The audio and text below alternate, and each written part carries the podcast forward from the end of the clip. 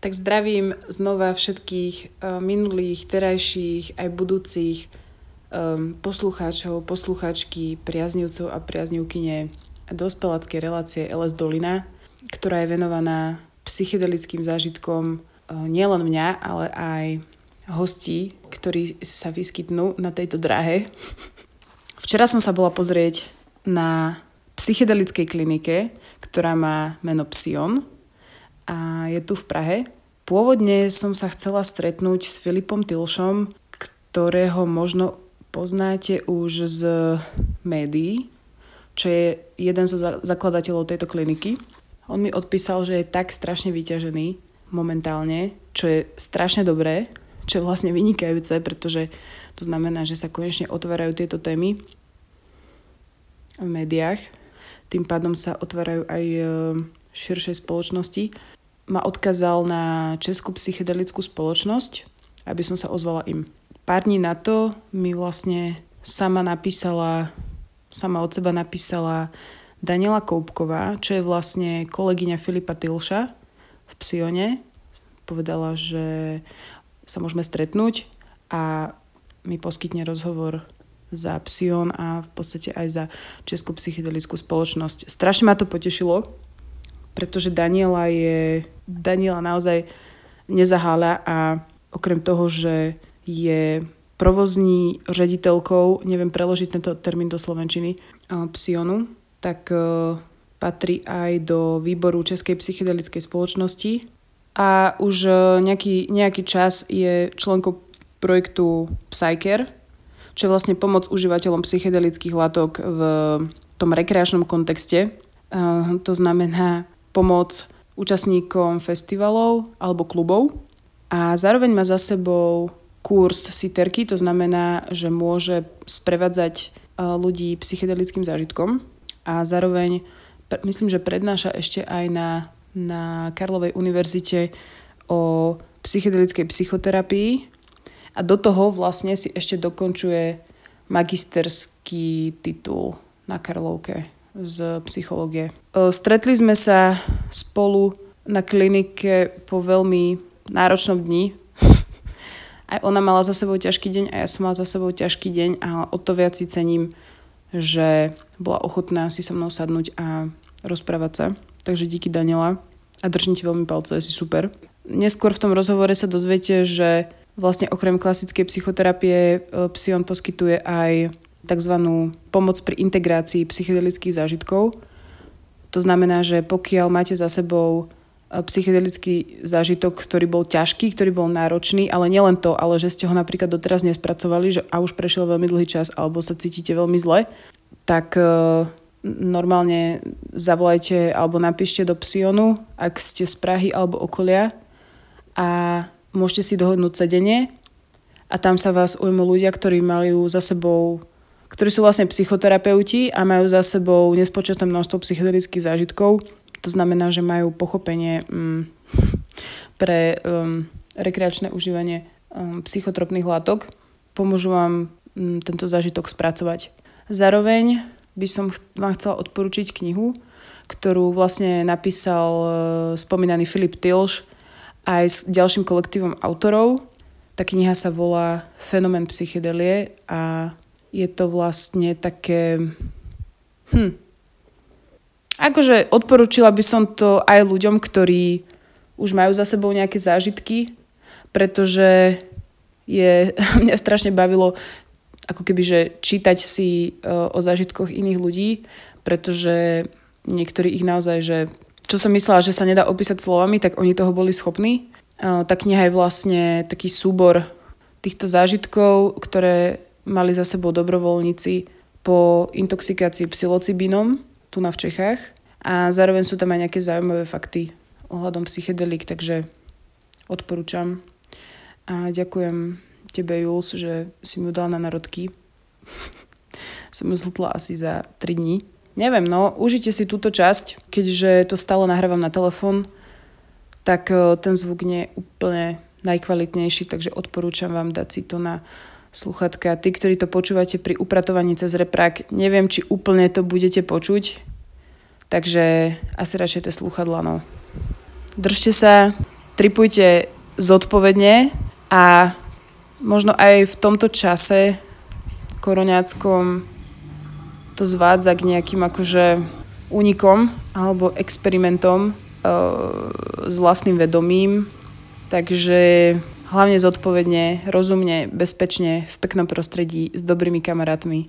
Ja mám vlastne za sebou mini, mini, mini, mini tripík s kamoškou, ktorý sme si dali uh, v také akože mestskej prírode. A bolo to krásne, pretože zrovna vtedy bolo všetko najfarebnejšie a vlastne celý deň sme sedeli na posede a mali výhľad do e, širokej krajiny a aj na všetkých ľudí, ktorí prichádzali a odchádzali k tomu miestu, takže to bolo super. Čo ma vlastne prekvapilo po príchode na e, psychedelickú kliniku bolo to, že pôsobila veľmi, som povedala, že konvenčne a myslím tým sterilne. Nejak v kutiku duše som očakávala, že predsa len by to tam mohlo byť privetivejšie vzhľadom k tomu, čo by sa tam v budúcnosti mohlo diať a to vlastne sedenia, psychoterapeutické sedenia za použitia nejakých psychedelických látok. A keďže prostredie pri užití látky je veľmi dôležité, tak som čakala, že to tam bude také akože OK, môj najdivokejší sen bolo proste, že huňatý koberček, nejaké pekné, pekné obrazy alebo nejaké e, pomalované steny a tak ďalej, ale vyzeralo to tam presne tak, ako hoci kde inde, že, že keď si predstavíte, že idete na nejaký pohovor do nejakej firmy a je tam nejaké zariadenie, tak presne tak to vyzeralo aj v Psione. A potom mi vlastne došlo, že oni vlastne musia takto pôsobiť, aby vlastne ich možno aj tá psychiatrická a mm, psychoterapeutická obec brala vážne. Že vlastne oni musia budiť tento dojem možno normálnosti, pretože tie alternatívne spôsoby psychoterapie možno ešte nie sú úplne v našej spoločnosti príjmané. Takže dala som si kávu z automatu, sadla som si do IKEA kresla, položila som si mobil na IKEA stolík a s Danielou sme sa veľmi dobre porozprávali. Um, a bol tam myslím, že aj IKEA koberček. Takže ešte raz uh, veľmi ďakujem Daniela za prijatie a vy si užite počúvanie. Máme takú otázku, že aké máš ty nějaké psychedelické skúsenosti? Jo, klidně to řeknu. Hm. Tak aké máš? To je první otázka? Ano. hmm. Já jsem se k psychedeli jako takové dostala tak, že jsem si ještě na Gimpl půjčila náhodně v knihovně knihy Stanislava Grofa. A natolik mě nadchlo to, že uh, někdo může prostě se dostávat do změněných stavů vědomí a že to má terapeutický vlastně potenciál a efekt, že jsem si řekla, tohle bych chtěla jednou dělat. A teprve potom jsem měla někdy první zkušenost na nějaké party nebo na festivale s LSD. Aha. A řekla jsem si, wow, to je opravdu zajímavý, tak jak psali v těch knížkách. Aha. A uh, opravdu budu dělat něco pro to, abych jakoby do budoucna mohla uh, jít touhle profesní dráhou. A začala jsem studovat psychologii. Mm-hmm. Tak. Takže vlastně od té doby mám celkem větší množství zážitků, většinou pozitivních a myslím, že mi to opravdu jako určitým způsobem změnilo život. No, čiže vlastně těba to trochu aj nasmerovalo ako v tej profesnej dráhe? Či už predtým si uvažovala, že by si šla na psychológiu a sa tomu venovala? Uvažovala jsem o tom, ale rozhodně mi to pomohlo mít nějaké svoje směřování i v rámci toho oboru. Člověk, když se pak učí různé věci a má k tomu načteno něco v určité sféře, třeba psychedelické, tak má s čím to jakoby propojovat. Mm-hmm. Má určitý kontext, kterého se může chytnout, mm-hmm. což se mi zdá jakoby hodně praktické a fajn. I třeba v porovnání se spolužáky, kdo má něco takového, třeba chci uh, pracovat s autistickými dětmi, mm-hmm. tak vlastně už se chytá tohohle kontextu, když se učí dio- diagnostické nástroje, když si načítá nějaké vývojové poruchy, tak vlastně jakoby už z něčeho vychází. To si myslím, že je jakoby fajn ve všech oborech, nebo jakoby se mít čeho chytnout, Aha. když vím, kam směřuju. A jaký byl ten první trip? Ten první trip byl hodně jakoby vtipný. Vím, že jsme se jako nebyla jsem tak připravená, jak bych mohla být a byla Aha. jsem i dost mladá. Nevím, jestli mi bylo 20 asi. Jako byl to vyloženě rekreační kontext a i to tak jakoby mělo to směřování. Vím, že jsme se s kamarádkou strašně smáli a že na té akci jsme viděli všechny, co vypadaly jako postavy z Pána prstenů. že tam byl nějaký DJ, který byl taky jako velký, tlustý, zrzavý, tak jsme se smáli, že je to Gimli a že je to trpaslík a prostě. Jasně. Pak tam byl nějaký Frodo a, a tak dál. A jo, bylo to vyloženě jako vtipné spíš než hluboké. A možná teprve potom jsem se začala víc zajímat o to, je, co je set, co je setting, jakým způsobem pracovat třeba s tím prožitkem, s tou zkušeností. A mala si aj nejakú takú, dajme tomu, že fakt náročnú skúsenosť? Akože nechcem hovoriť, že bad trip, ale mm. že, ktorá bola ťažká na spracovanie možno? Myslím si, že já úplně ne, i tím, že jsem o tom vždycky měla jakoby tolik informací, vlastně celkem brzo jsem začala aktivně působit v Psycare, mm-hmm. projektu, který vlastně na festivalech pomáhá lidem, co se v nějaký takový uh, situace, ne, situaci nebo zkušenosti najdou a potřebují pomoc. Takže jsem jakoby uh, začala získávat spoustu informací o tom, jak někomu pomoct, jak pracovat třeba i s vlastní psychikou, když mi začíná mm-hmm. nebýt dobře. A myslím, že moje jediná jakoby, dost negativní zkušenost byla uh, s konopím ve formě nějakého koláčku a myslím, že dokonce to bylo skombinovaný s kratomem, Aha. což jakoby není úplně dobrá a doporučovaná kombinace ve větší množství. A to jsem úplně jakoby nevěděla, kde jsem, kdo jsem, byla jsem totálně zmatená a Aha. to bylo taky jako nepříjemný, protože člověk jako neví, jak z toho, nebo co si z toho vzít. Máš aj nejaké ako keby nástroje už v sebe, také nejaké vnútorné, že keď cítiš, že niečo takéto na teba ide, že ich použiješ, aby sa to nestalo? Uh, to jsou asi obecné techniky, které se dají použít u úzkosti nebo jakýhokoliv negativního stavu. Jednak se používá uzemnění, že si člověk třeba sundá boty a mm. cítí zemi pod sebou, nebo nějaká dechová cvičení jsou hodně dobrá prohlubovat dech, třeba si i počítat čtyři doby nádech, čtyři doby výdech nebo i nějaký zádrže. Mm.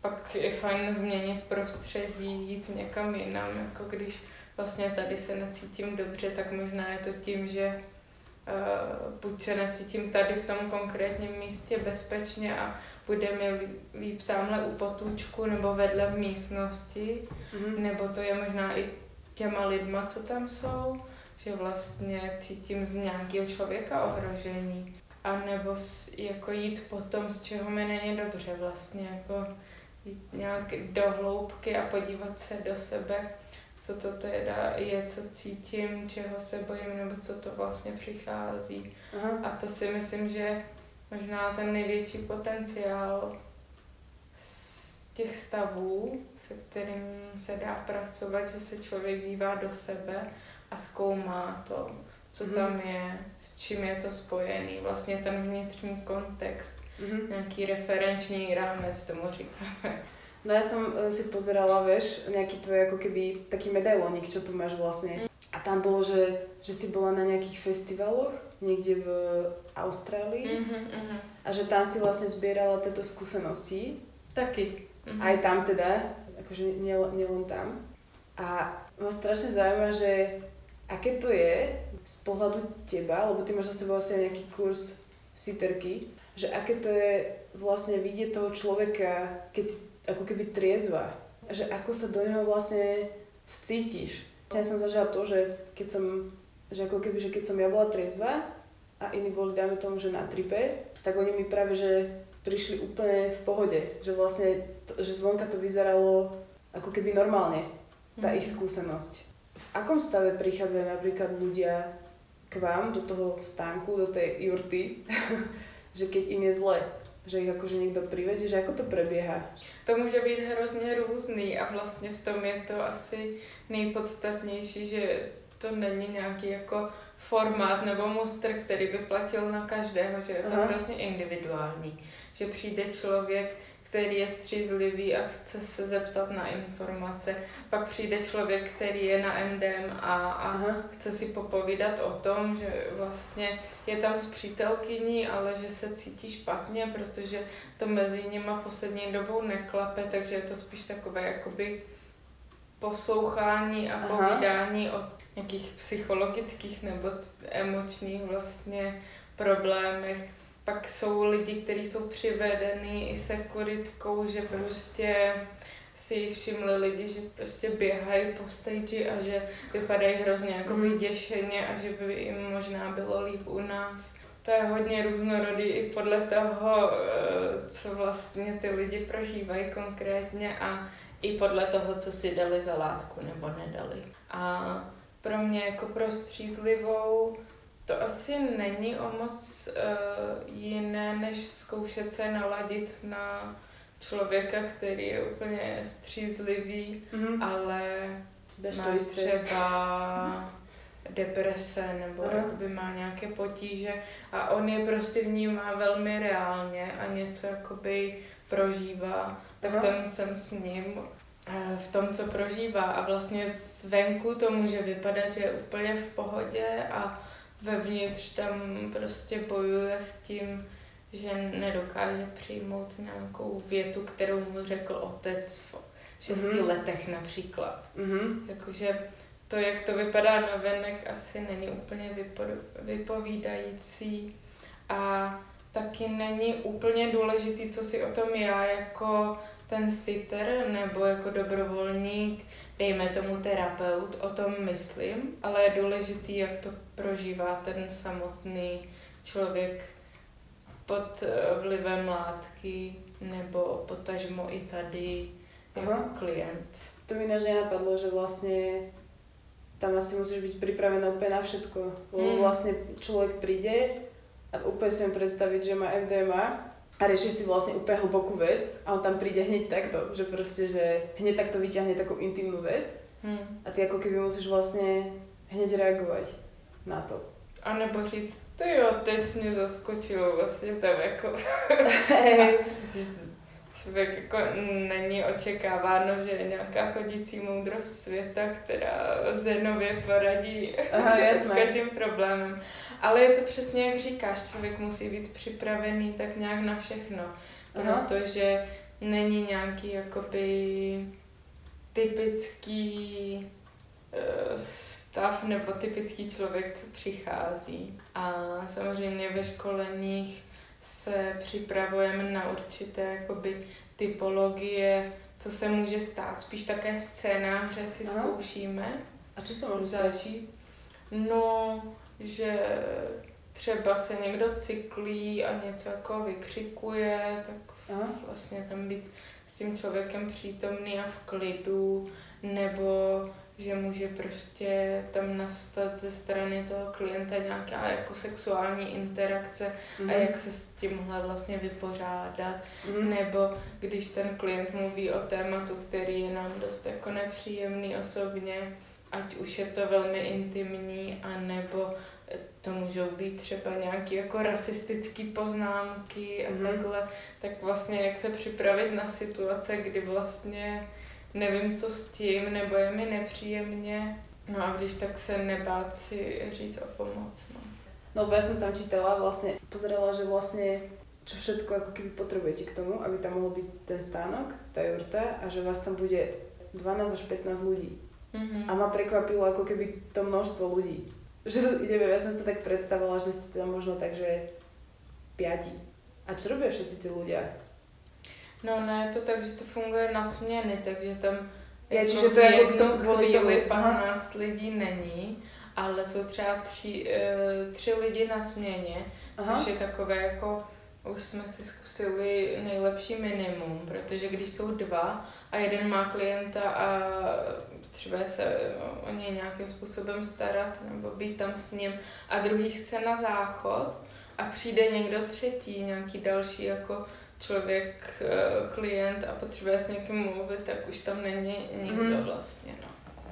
Takže tři lidi a mají šestihodinové směny a mezi nimi ideálně 24 hodin pauzu, ať si stihnou vyspat, Aha. podívat trošku na tom festivalu, užít si to, protože je to na dobrovolné bázi a i ty směny dokážou být dost vyčerpávající. No. Když tam třeba 4 hodiny sedíte s někým, kdo má velmi jako náročný prožitek, tak pak jste z toho taky unavená. A bola si aj v nejakom uh, klube? Funguje to aj v kluboch? Je, jo, v Čechách Psyker funguje hlavně v brněnských klubech, když teda není korona a jsou vůbec nějaké otevřené. Já teda tam moc nejezdím, jsem hlavně v Praze a funguje to v pohodě, že tam taky člověk jako vyhledá nějaké bezpečné prostředí, když mu není dobře, je to trošku jako moc najednou. Dala jsem si kouli a najednou ty jo, moc světla, moc lidí, nevím, co mám za sebou dělat, tak Aha. Třeba jako si jdu někam sednout a s někým popovídat. A je tam na to ako keby aj priestor? Lebo ja som si to iba tak predstavila, lebo taký náš obľúbený klub je Ankali, tu má v Prahe. Mm. A že ako keby, neviem si úplne predstaviť, že kde tam by sa toto dalo robiť. Mm. Že mať taký ako keby, že klubný priestor. Jo, Nebo já jsem vlast- tam byla dvakrát, myslím, už to je dlouho. Jakoby dal by se tam udělat třeba nějaký kouteček s tou pohovkou, myslím, že tam byla kuřár, kuřárna. Hej, tam za to sú také, hej, Takže možná jako je lepší vždycky v nějaké jiné místnosti nebo někde na chodbě nějaký jako zapadlejší místo, kde jsou dvě sedačky. aha, My jsme začali spolupracovat letos v létě i s jednovečerníma technoakcema, nechci jmenovat úplně jméno, ani nechtějí, aby to bylo oficiální, mhm, ale tam to vlastně funguje podobně, že člověk si najde nějaký místečko, který není úplně na ráně, ale ne úplně jako daleko. Kdyby třeba bylo potřeba přivolat sanitku nebo takhle a mhm. tam lidi si můžou přijít pokecat, je to i taková, jak říkáme, harm reduction, nějaká jako prevence, Mhm. že ty lidi, co třeba bývají mladí lidi, co chodí na techno a je to vlastně cool a chtějí si něco dát, nebo kámoši si dávají ten kyťák a já jsem to nikdy neměla, chci to zkusit, Mhm. tak vlastně co to dělá, na co si dát pozor, když Mhm. už si měl tři piva, je ti 20 a jdeš si dát poprvé ketamin, že možná to odlož na příště, kdy, kdy si ještě ten alkohol nepil a Aha. tak, jakože Alebo si to máš dať rovno u vás. No, to úplně ne, to úplně jako nepodporujem. Rozhodně, když máme někde jurtu, tak tohle nepodporujem. Mhm. v tom prostoru. Ale rozhodně jim dáváme nějaký pravdivý informace, které třeba se na internetu občas špatně hledají. Nevím, jak v této době dneska je možná jednodušší najít nějaké relevantní informace, Mhm. ale taky člověk musí možná vědět, kde hledat. A dřív to bylo tak, že když si zadáte ketamin, tak vám vyjede prostě nějaký článek, nevím, dítě užívající ketamin eh, se oběsilo, nevím, to si, to si úplně vymýšlím, ale prostě tyhle ty zkazky, no, nebo uh, děti matek užívajících LSD se narodili v, v 50% postižené a takhle. Mm, To mm. byla vyloženě propaganda 70. let, kdy potřebovali tyhle látky vlastně jako Mhm. ilegalizovat. Prečo ich vlastne potrebovali ilegalizovať? Jako to jsou trošku domněnky, ale rozhodně to byla politická snaha, protože v 60. letech LSD a další psychedelika užívala takzvaná kontrakultura, která Mhm. byla proti uh, tehdejšímu establishmentu, prostě státnímu nějakému politickému uspořádání. Oni vedli prostě válku ve Větnamu, která těm lidem, co užívali ty látky, přišla nesmyslná, nechtěli tam mít, takže Mhm. vlastně to byl takový politický odboj. Mhm. A když vlastně řekli, že tyhle látky jsou nelegální a kdo je užívá, je vlastně kriminálník, tak bylo Mhm. mnohem jednodušší s nima nějak bojovat. Jak se říká, že psychedelika rozšiřují vědomí a většinou vedou k nějakému jakoby e, samostatnému kritickému myšlení a třeba k menší nějaké jako konformitě, tak to se nějakému státu, který vyžaduje konformitu, rozhodně nelíbí. Mhm. Aby bylo legální e, tímhle směrem si měnit vědomí a Jasně. nebýt konformní s tím státem. Aké si myslíš, že je teraz ako keby tá atmosféra tu? V Čechách? Mhm. Hmm. Čo sa tohto týka? Myslím, že celosvětově se to hodně mění. Eh, Hlavně kvůli důkazům, že to v terapeutickém kontextu vlastně funguje. Především na potíže, se kterými si mm, zdravotnický systém neví rady, neví, jak jim Mhm. pomoct. Třeba například posttraumatická stresová porucha a vlastně nezabírají žádné léky, známé antidepresiva a takhle a je tam vysoká míra sebevražednosti a Mhm. nějakého rozvratu rodin. Většinou vojáků, který se vracejí z války, nebo i dalších traumatizovaných lidí. A když pak uh, MAPS udělal studii z MDMA a má více, asi 70% úspěšnost, že ty lidi pak už nevykazují příznaky deprese a nejsou sebevražední, tak už to je něco, na co ten eh, systém slyší. Šetří to životy, šetří to peníze toho, Mhm. té ekonomiky, protože ty lidi, když nejsou nemocní, tak můžou pracovat, takže Mhm. samozřejmě odvádějí daně a tak dál. Takže postupně některé státy začaly legalizovat látky, které se ukázaly být jednak bezpečné, třeba houbičky v některých státech teď na městech Mhm. v Americe jsou uh, legalizovány, protože jsou bezpečný a zároveň mají nějaký jako potenciál terapeutický. A co se týče Čech, tak tady to klima se začíná taky takhle jako otvírat i díky těm eh, výzkumům, které probíhají v Národním ústavu duševního zdraví a i v kontextu toho světového dění ale mám obavu, že jsme ještě docela daleko od nějakého jako třeba legalizace pro terapeutické účely. Těžko říct, to jsou věci, které se dají hrozně špatně odhadnout. A vím, že třeba média už o tom začíná jako víc mluvit, více o tom píše, že to je jakoby potenciální lék. No mňa fascinuje, ja som čítala tú knihu, že fenomén psychedelie a vlastne tam na začiatku e, bolo písané, že čo všetko tomu vôbec predchádzalo, aby len ten psilocibín proste Mm. získali v tej nejakej akože podobe v tých akože to také tie kapsule, Mm-hmm. že to proste trvalo roky, aby vôbec sa to stalo, sa to mohlo použiť. Mm. Že strašne veľa tých obštrukcií. Jo, já úplně přesně nevidím do všech těchto těch byrokratických uh, pochodů a procesů, Aha. co jsou potřeba udělat, ale jsou to roky práce a tisíce ropapírování. Mhm. Takže ono je jako hodně těžký mm, zavést na trh nový lék, když Aha. je jakoby novej.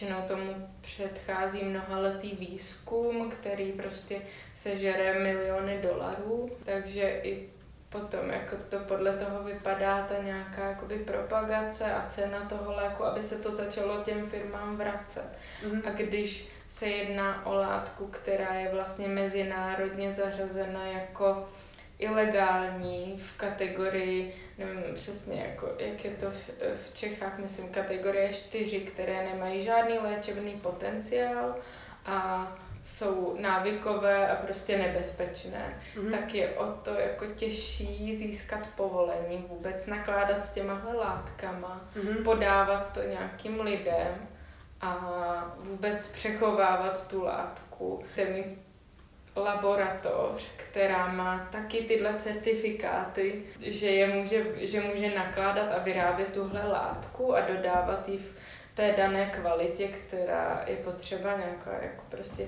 99,9 čistota látky Aha. a to stojí prostě miliony.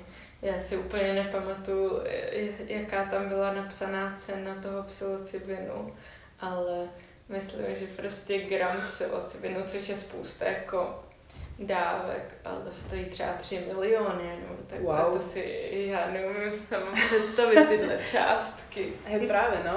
A ešte to mi vlastne, to je vlastne zaujímavé, že ten psilocybin však to ani nie je vlastne navíková látka. Není no. A tým pádom je zvláštne, že to Hm. je až tak ťažké, ako keby možno dostať na trh. Alebo to príde taký paradox, že... Je to paradox vlastně toho, dejme tomu, mezinárodního zařazení těch látek. Že, že ty látky byly v určitých letech, většinou v 70. letech, všechny zařazeny na tenhle ten seznam zakázaných látek a je hrozně těžké je z toho seznamu dostat pryč. Jako myslím si, že jednotlivé státy si můžou tu legislativu upravovat jako Aha. nějakou vlastní suverenitou, ale je to těžký, protože jdete proti mezinárodním smlouvám a úmluvám a, a mezinárodním zákonům, takže je to takový paradox, že jednou se látka, která je vlastně somaticky velmi bezpečná Mhm. a vlastně má menší negativní důsledky a rizika než legální látky. Dostane na seznam a pak je prostě skoro nemožný o tam tu dostat pryč. I když mezi tím třeba proběhlo x studií, které dokazují, že jsou bezpečné Mhm. a že mají vlastně ten léčebný potenciál, což protiřečí tomu zařazení v té skupině. Takže Mhm. ta skupina říká, že nemají žádný léčebný účinek nebo Jasné. potenciál. No mňa fascinuje, že vôbec existuje toto, hej, že psychedelická klinika. Čo sa tu vlastne deje? Začali jsme vlastně tím, že nabízíme klasickou psychoterapii, individuální i takovou párovou. Do budoucna chceme dělat i skupinové psychoterapie Aha. a ty jsou zaměřené jednak na obecné potíže, ale i na klienty, které hledají vlastně odborníky schopné integrovat psychedelickou zkušenost. Protože je to tak, že v dnešní době je sice nelegální ty látky držet a schánět a podobně, ale užívat není nelegální. To je Mhm. prostě, jestli něco, tak přestupek. Mě víceméně právo užít houbičky, když je v lese najdu. Možná když to budu kousat rovnou od země, tak ani ne, nesplním ten požadavek toho přechovávání. Hej, práve, no. Takže to mám právo, ale když eh, mi to udělá jakoby zlé, spustí mi to nějaký proces, se kterým nejsem schopná se vyrovnat, ať už ho nazveme psychospirituální krizí, u některých lidí to může být i psychóza, kterou to spustí, nebo to otevře nějaké věci, které mám potlačené z dětství, nějaké prostě obsahy, se kterými se potřebuju vyrovnat, ale sama to nějak nezvládám a chci k tomu nějakou podporu zvenčí, terapeutickou, tak na tohle je tahle klinika za, zaměřená, že ty lidi můžou hledat pomoc tady. Zároveň jsme vznikli s tím výhledem, že opravdu s těmi psychedelickými látkami budeme moc pracovat. A taková optimistická vize je, že během pár let to jako půjde i s tím mm-hmm. psilocybinem nebo s MDMA, nebo že budeme moc spolupracovat s NUCem, kde probíhají ty studie a podávat ty látky nějakým způsobem v, ve spolupráci s nimi. Každopádně v Čechách je jedna látka, kterou už můžeme začít používat. Eh, nejspíš už během listopadu. Teď eh, podáme první, prvnímu klientovi ketamin. A ono to není klasické psychedelikum, funguje v mozku trošku jinak, ale dá se pracovat s tím stavem, který je spíš jako derealizační, mm, no, Taký snový možná mm-hmm. je dobré slovo, které mm-hmm. každý pochopí. A s tím stavem jde pracovat terapeuticky a zároveň má prokázaný antidepresivní efekt ketamin. Takže i když, když vůbec terapeuticky nepracujete s tím klientem, tak mu dáte ketamin a on je třeba na týden v pohodě. Nemá vlastně depresi a pak se to zase vrací ta terapie hraje eh, roli v tom, že zkoušíte jakoby nějakým způsobem se naučit s tím pracovat, aby už se to potom nemuselo vracet, ty depresivní myšlenky mm. a tohle. Vlastně teď nedávno přišel na trh nový lék, jmenuje se Spravato. A je to, to? Jo, jo. A je to, je to vlastně ketamin uh, pro nosní podání, je to ve spreji něco jako máte proti rýmě, tak se teď začal dělat uh, ketamin, což je historicky nejdražší antidepresivum. Aha. Přičemž ta jakoby látka je už známá dlouho a když si koupíte tu lahvičku, tak stojí prostě 500 Aha. Ale tady ten spray stojí něco jako 7 tisíc, takže to je jakoby opravdu No a vlastně to funguje tak, že si stříknete do nosu a asi je vám líp.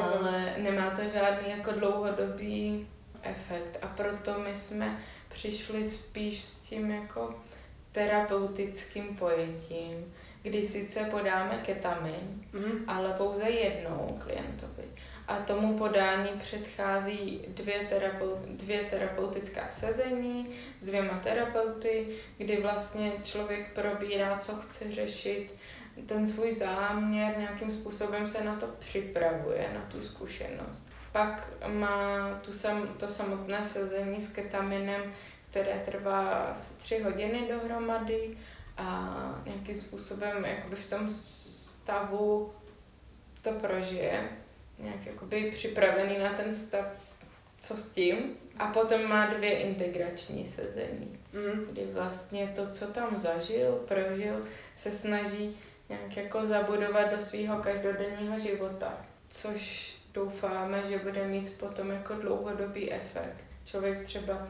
co má depresi, tak většinou se točí v takových jako myšlenkových kruzích nebo takových vzorcích a ten ketamin může umožnit to, že z těch vzorců najednou jako vyskočí, mm-hmm. má možnost se trošku rozhlédnout na dně a ta integrace pak může sloužit k tomu, že už se do nich nemusí hned vrátit, mm-hmm. ale že si nějakým způsobem snaží zanechat ten nadhled nebo jakoby mm-hmm. ten rozhled který, světa, který existuje mimo ty vzorce myšlení. Hej, že mu to vlastne umožní si spomenúť, aké to je, keď mu není zle vlastne. Jo. A že to existuje vôbec ten stav. Přesně tak. Aha. Hmm.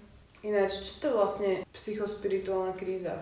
Je to určité jako duchovní probuzení. Hodně se tím e, zabývali manželé Grofovi, nebo hmm. Stanislav Grof se svou bývalou manželkou Kristýnou, která už je po smrti. A ono má jakoby vícero podob. Popsali to v knize Druhy duchovní krize nebo něco takového, mm. nebo spirituální krize. Možná mám tu knížku i tady. A v člověku se probudí určité jakoby prožitky, které vůbec jako nezapadají do toho současného prožívání nebo stylu myšlení a může to jakoby začít zaplavovat. Může to být děsivé a trošku se to může i podobat psychóze Aha. v některých ohledech, ale rozdíl je v tom, že ty lidi vnímají, že to, jakoby, že to někam směřuje. Jsou někam vedení, třeba nějakou vyšší silou. A nějaká konkrétní podoba může být, že takové jakoby z indického pojetí, že se člověku probudí kundalíny, což je taková jako hadí síla, taková energie, která se line páteří. A najednou člověk má jakoby velmi intenzivní pocity energetického toku Mhm. v páteři, má třeba třesy v rukou a obecně třesy v těle, Mhm. může spontánně zaujímat nějaké mu- mudry, což jsou postavení rukou, nebo nějaké asány jogové spontánně a ty lidi to třeba jakoby do té doby nedělali a nezajímali se o žádnou jogu nebo tak. A tudíž to může být hrozně děsivý, že najednou prostě se třepu, cítím nějakou energii. Aha. Do teďka jsem vůbec jako nevěděla, že nějaká energie, co jde tělem, existuje Aha. a najednou ji cítím, takže to může být hodně děsivý, nebo můžou mít takový jako spasitelský vize, že tímhle tím jako můžou spasit svět a v tu chvíli se můžou dostat na psychiatrii, kde prostě je rodina odveze, blázen, myslí Mhm. si, že je nový Ježíš a třeba v Čechách funguje centrum Diabázis, který se specializuje na eh, tyhle ty psychi, eh, psychospirituální krize a i spolupracují s některými psychiatrickými nemocnicemi eh, a vlastně učí i ty psychiatry rozlišovat, co by mohlo být spíš jakoby tou krizí, Aha. se kterou se pak pracuje trošku jinak a tou podporou pak můžou jakoby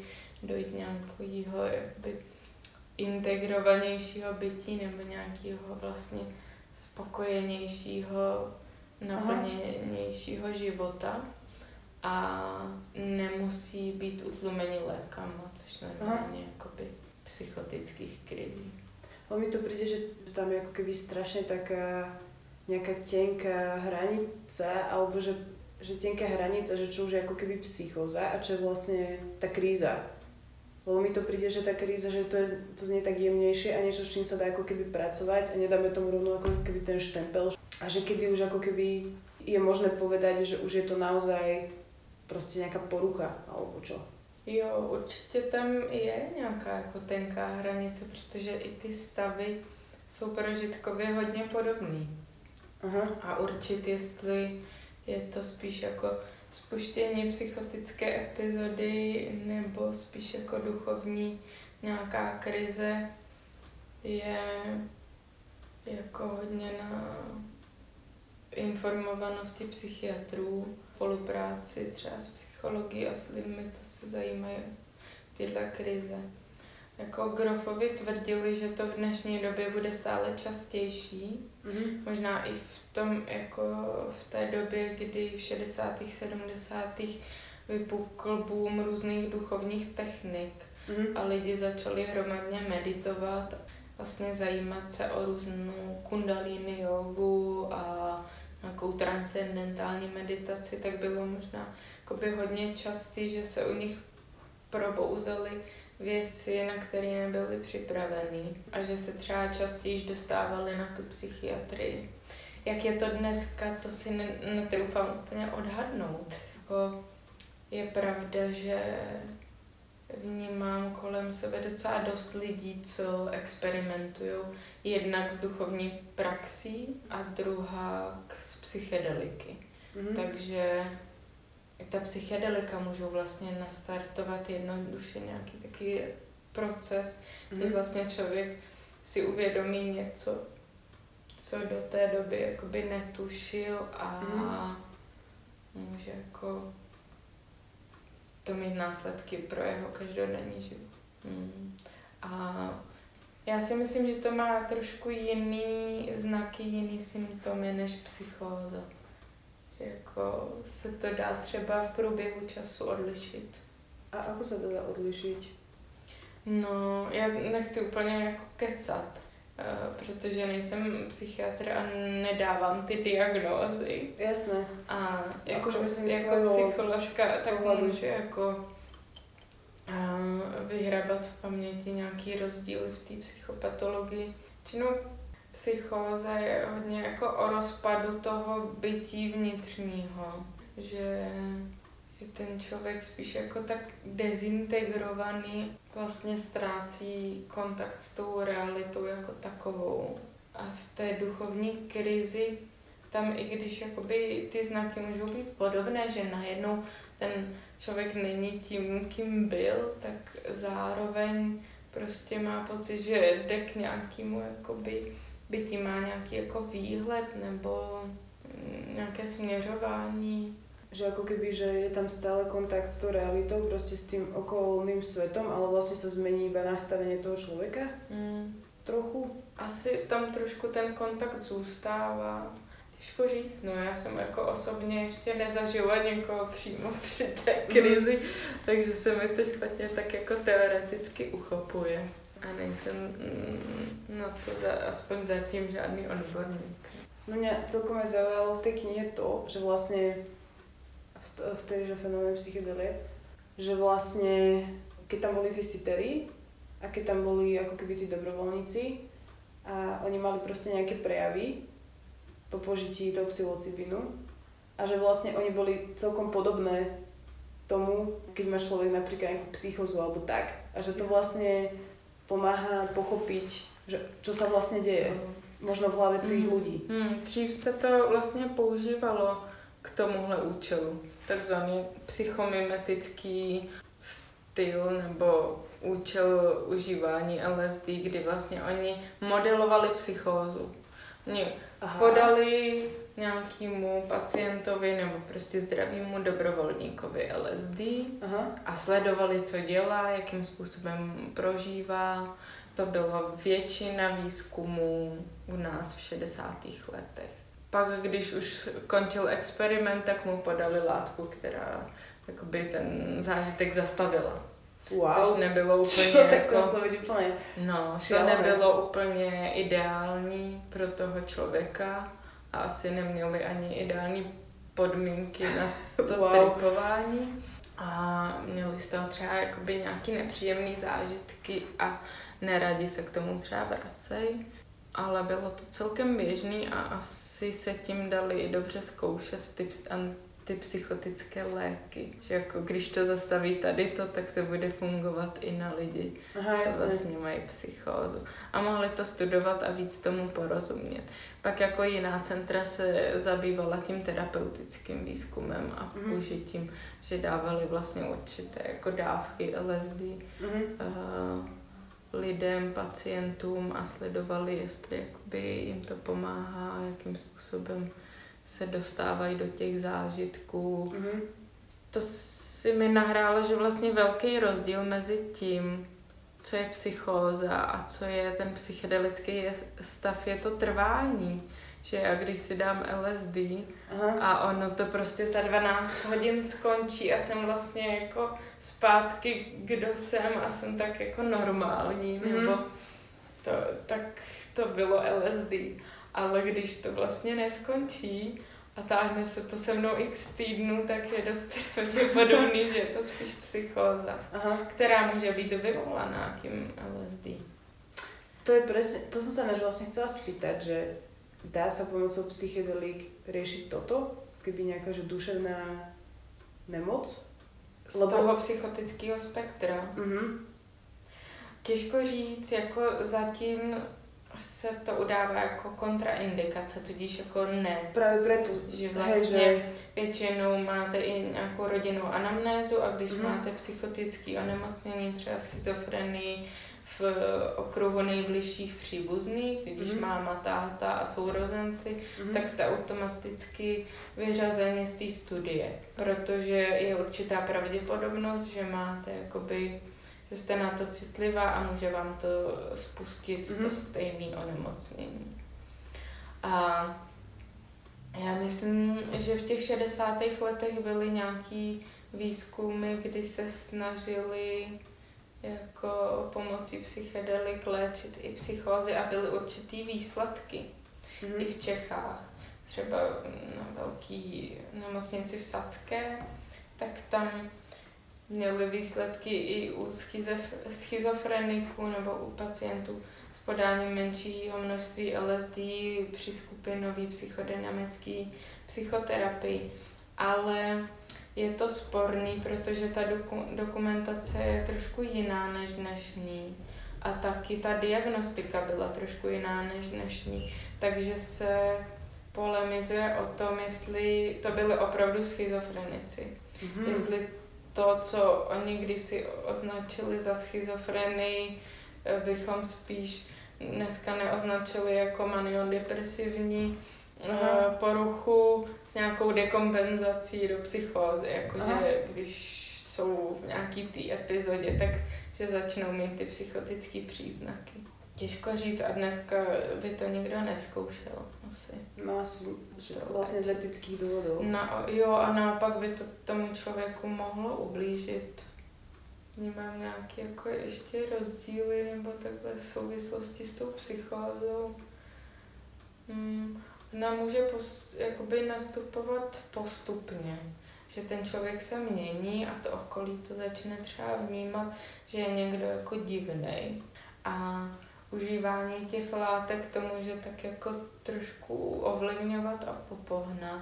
Že Mhm. třeba se úplně v pohodě drží a funguje Mhm. a pak prostě na párty si dává tuhle ketamin, tady speed, občas LSD, že to jakoby pokračuje akorát ten proces rozvoje třeba rychlejš, no. Nebo abychom úplně neočerňovali ta psychedelika, tak třeba z nějakých výzkumů vyplývá, že oni, že není častější výskyt nějakých jakoby psychických potíží u, u uživatel psychedelik v porovnání s běžnou populací. Ba naopak se zdá, že jako lidi, kteří užívali v životě psychedelika, eh, mají men, jako méně potíží nebo méně Mhm. jsou hospitalizovaní pro tyhle potíže.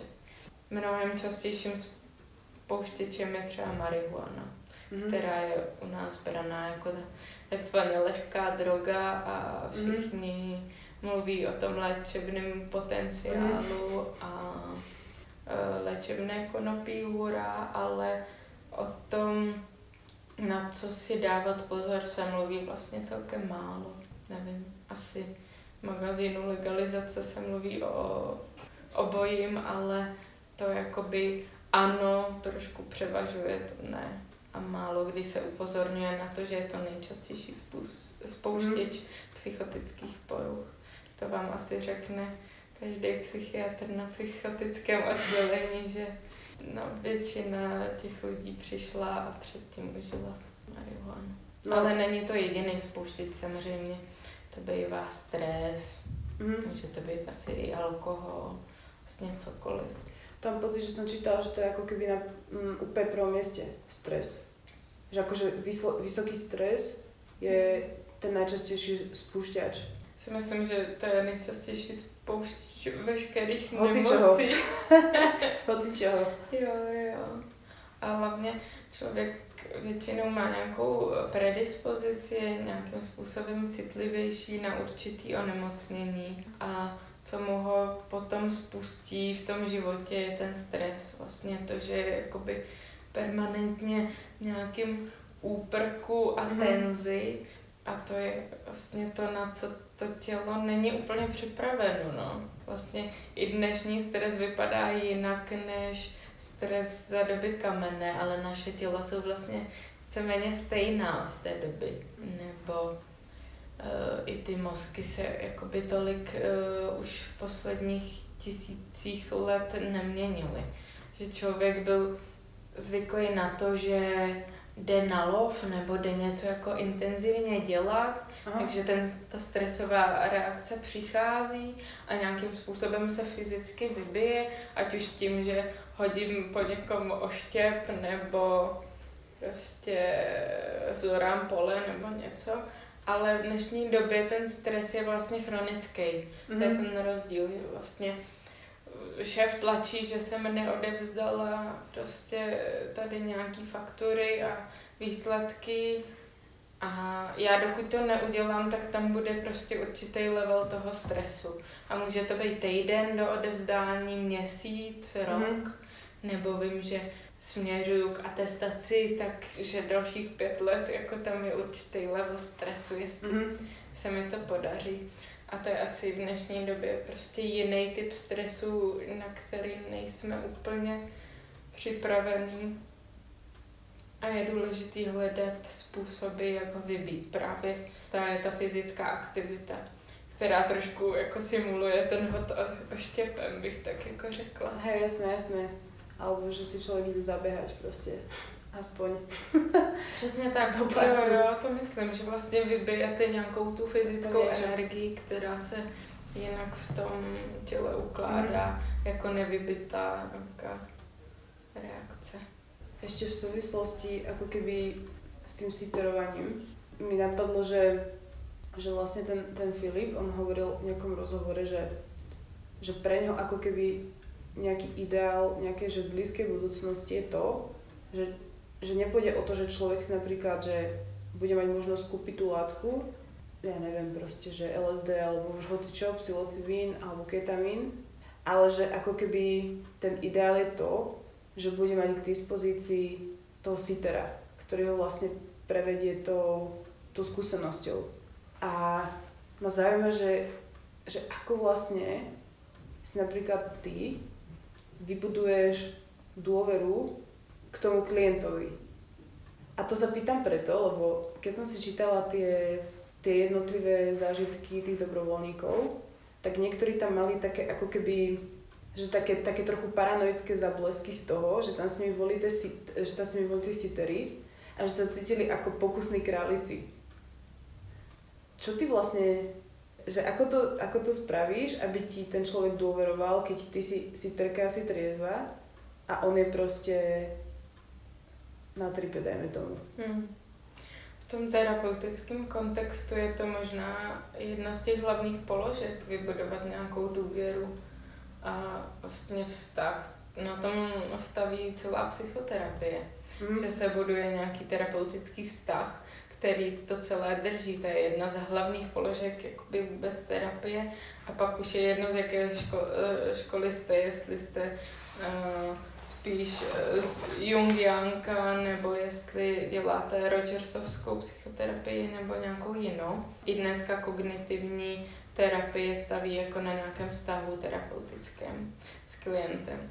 A i jak to udělat, no asi, asi to jako řeší i ty školy trošku jinak, ale být tam pro toho klienta vlastně především je důležitý, aby on důvěřoval mě jako terapeutce, aby se necítil jako pokusný králík, nebo aby se nelekl, že ho jdu prostě zabít, nebo já nevím, co při té zkušenosti.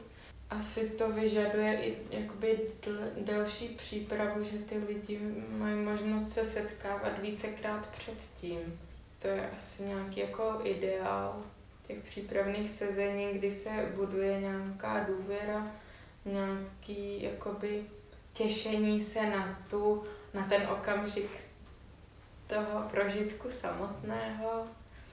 Taková jako aliance, jdeme do toho spolu vlastně a pojď, pojďme zkusit, jestli to pomůže.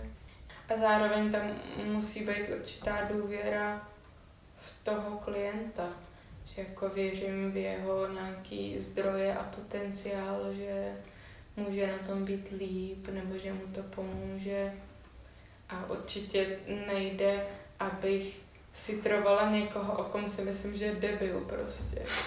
Takže on to samozřejmě v tu chvíli, kdy je citlivý, vycítí. Aha. A určitě je na těch terapeutech, když jim někdo bude vadit nebo nesympatický, aby řekli, hele, já s ním nemůžu pracovat protože by to fakt jako potom asi nefungovalo. Že tam musí být určitá oboustranná důvěra. Mm. Nebo taky to jako, že se bojím, že mě ten klient potom zažaluje, že jsem něco udělala špatně, tak mm-hmm.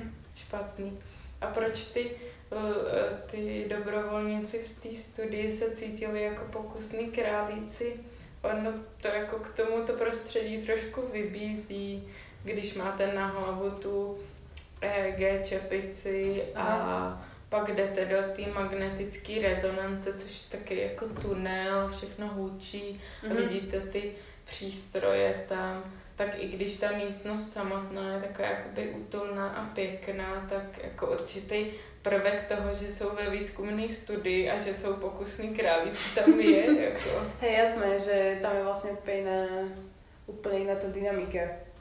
Uh, ale to sa mi páči, ak si povedala, že vlastne aj od toho klienta alebo klientky, že ide takéto náčenie, že akože ideme do toho proste a že bude to super a že sa na to tak tešia. A že má To jako super, no. podporu, že do toho jdou vlastně spolu. Mhm. Že sice to je hodně na tom uh, klientovi a na jeho práci na sobě, ale že má tu podporu těch terapeutů. A to je možná jakoby velký prvek v té důvěře, že tady někdo se mnou, jde do toho se mnou a můžu se na ně spolehnout. Že mě jakoby provází určitým úsekem důležitým v mém životě. A stejně je to i v té dlouhodobé psychoterapii, že mě ten terapeut provází v těch jakoby nesnázích mýho života, že mu můžu vlastně postupně říct cokoliv. Mhm. Věci, které jsem nikdy nikomu neřekla a asi bych se neodvážila to říct přítelovi nebo mámě, no tak, Mhm. ale mám toho psychoterapeuta, který mu to říct můžu a vím, že mě neposuzuje, že mě neodsoudí za to. Chodí sem veľa ľudí? Obecně jako Mhm. na terapii, Mhm. No nevím, co je úplně veľa. Alebo teda koľko? To právě nevím, no. Jako jednotliví terapeuti mají prostě svůj počet klientů, nějakou Mhm. svoji kapacitu a pracují do naplnění té kapacity. A spíš teď jako se začínáme potýkat se situací, kdy se nám hlásí víc klientů, než mají terapeuti kapacitu. A není to tak, že by všichni chtěli integrovat psychedelickou zkušenost, ale obecně se nám hlásí lidi, co mají nějaké psychické potíže, můžou to Mhm. být i psychiatričtí pacienti, co vlastně zkoušejí nějaký nový přístup, Mhm. že je zklamalo třeba, jakým způsobem k ním přistupovali někde. V nemocnici nebo v ambulanci a že hledají něco nového a už takhle hledají třeba 10 let a mm, to vlastně mi nepomůže. Mhm. A nebo uh, no, obecně jakoby jen vidí někoho v médiích a natchne je nějaký jakoby nový přístup téhle kliniky, tak tady ozvou. To mi príde také zaujímavé, že, že akože sem chodia aj ľudia, ktorí potrebujú zintegrovať ten zážitok. A oni odkiaľ sa to dozvedia, že môžu prísť napríklad sem? Mm-hmm. Že odkiaľ je vlastne ako keby nejaké to povedomie, že... Alebo to už robia aj ako keby, že obyčajní psychoterapeuti, že taky akože... Alebo sa to robí iba tu. Určitě to můžou uh, dělat i obyčejní psychoterapeuti, když jako tušejí, jakým způsobem. Jsou i nějaké přednášky na to zaměřené, že když pracujete jako psychoterapeut, tak jakoby jenom se naučíte, jak to pojmout a pracujete ve své modalitě s tím, co umíte. A i jsme to oznámili určitým jakoby psychiatrickým ambulancím nebo Aha. jakoby nemocnicím psychiatrickým, a, že je můžou jakoby odkázat i sem, což se občas Aha. stane. Lebo napríklad ja som o tom vôbec ešte do nedávna nevedela, že to niečo, že niečo také vôbec existuje. Že napríklad, že človek má za sebou nejaký náročný trip alebo hoci čo a že vlastne je táto možnosť. Že ja som proste žila v také nejaké domnenky, že si sa proste človek musí nejak popasovať sám alebo čo. Mhm. A že ani by mi to nenapadlo. A až potom, keď som si to potom prečítala na akože vašich stránkach, tak som si hovorila, že aha, že to je super vlastne. Skvelá vec, o ktorej by malo vedieť čo najviac ľudí, ktorí experimentujú proste. To je, S látkami. to je dobrá zpětná vazba, asi by bylo fajn jako to více rozšiřovat. Teď i v rámci České psychedelické společnosti pracujeme na takzvané síti odborníků, která už funguje několik let, že tam je prostě seznam odborníků hodně z Prahy, ale i z jiných míst, který jsou v tomhle nějakým způsobem zkušení nebo obeznámení a jsou tam na ně kontakty a lidi se jim můžou ozvat, když třeba mají nějaké přetrvávající potíže po té, co něco užili. Po některých látkách je to třeba celkem časté. E, poslední dobou byl boom e, kouřit Secret Jaby Bufo alvarius, 5 mm. Neo DMT, což je jedno z, asi bych si troufla říct, nejsilnější psychedelikum na světě. Mm-hmm. Ty lidi měli prožitky, na které nebyli úplně připravení a vraceli se jim nějakým způsobem ty zážitky dalších šest měsíců poté mm-hmm. a potřebovali eh, najít někoho, kdo jim pomůže to teda jako zpracovat a integrovat do života. A asi by bylo fajn teda rozšířit víc, jako třeba dát posty do některých nejmenovaných skupin na Facebooku, kde se to hemží takovými jako hodně laickými komentáři i dotazy, jako máte někdo zkušenost s tímhle a můžu si to dát a občas mě to až děsí, co tam jakoby probíhá za diskuze. Aha, no lebo ja v jednej z tých skupín som. keď si niekedy čítam tie veci, tak si hovorím, že ja som úplná amatérka, že to, čo tam ako keby niektorí ľudia už majú za sebou, tak mi príde úplne, že že už niekde strašne, strašne ďaleko, akoby, mm. alebo strašne, strašne inde. Mm. A mi to príde také, no akože už to sú vyslovene takí hardcore psychonauti, alebo čo. A ešte, ak si tam dávajú také tie akože rady medzi sebou, mm. že jedna jednej povedala, že by to takto mohlo sa a Teraz proste ako išla muchotrávka, muchomúrka, mm. tak to bolo strašne veľa proste ako keby návodov, mm. že č- ako a čo všetko sa z toho dá pripraviť. Mm. A pod tým milión komentárov, že tak to určite nie a proste, že úplne, už mi to prišlo taký konšpiračný konšpiračná stránka miestami, že vyslovene, že... Mně to taky tak přijde, už jako č- tak často ustřelené a člověk jakoby nemůže úplně, když v tom není zběhlý, vědět, komu má věřit a co za no, informace jsou relevantní. Jako já to ani nemám kolikrát kapacitu sledovat nebo číst a mm. I způsob, jakým se vyjadřují, je občas nebezpečný, jako i v rámci té legality, kdy si mm. radí kolik čeho, jak a kde to sehnat, tak už je to fakt jako mm. na hranici. Mm. A zároveň, když si radí co si dát a co si nedát a kdo má jaký zážitky, tak mi to občas přijde dost takový jako nebezpečný. No. Mm-hmm. Že e, na jednej strane mi to príde fajn, že akože taká podporná skupina v podstate, alebo už taká, hm, nechcem to nazvať komunitou, lebo tí ľudia sa nepoznajú akože mm. navzájom ani mm. nič, ale už až taká subkultúra alebo čo vznikajúca. Ale na druhej strane presne, že je to verejné a ľudia si tam úplne dávajú návody, že čo kde zohnať a tak ďalej. To je také, že mm. A takový často jako bez pokory uh, nebo nepodložený. Je to takový jako čas až ezo a těžko říct, jestli u toho daného člověka je to podložený nějakým jako osobní zkušeností nebo ne.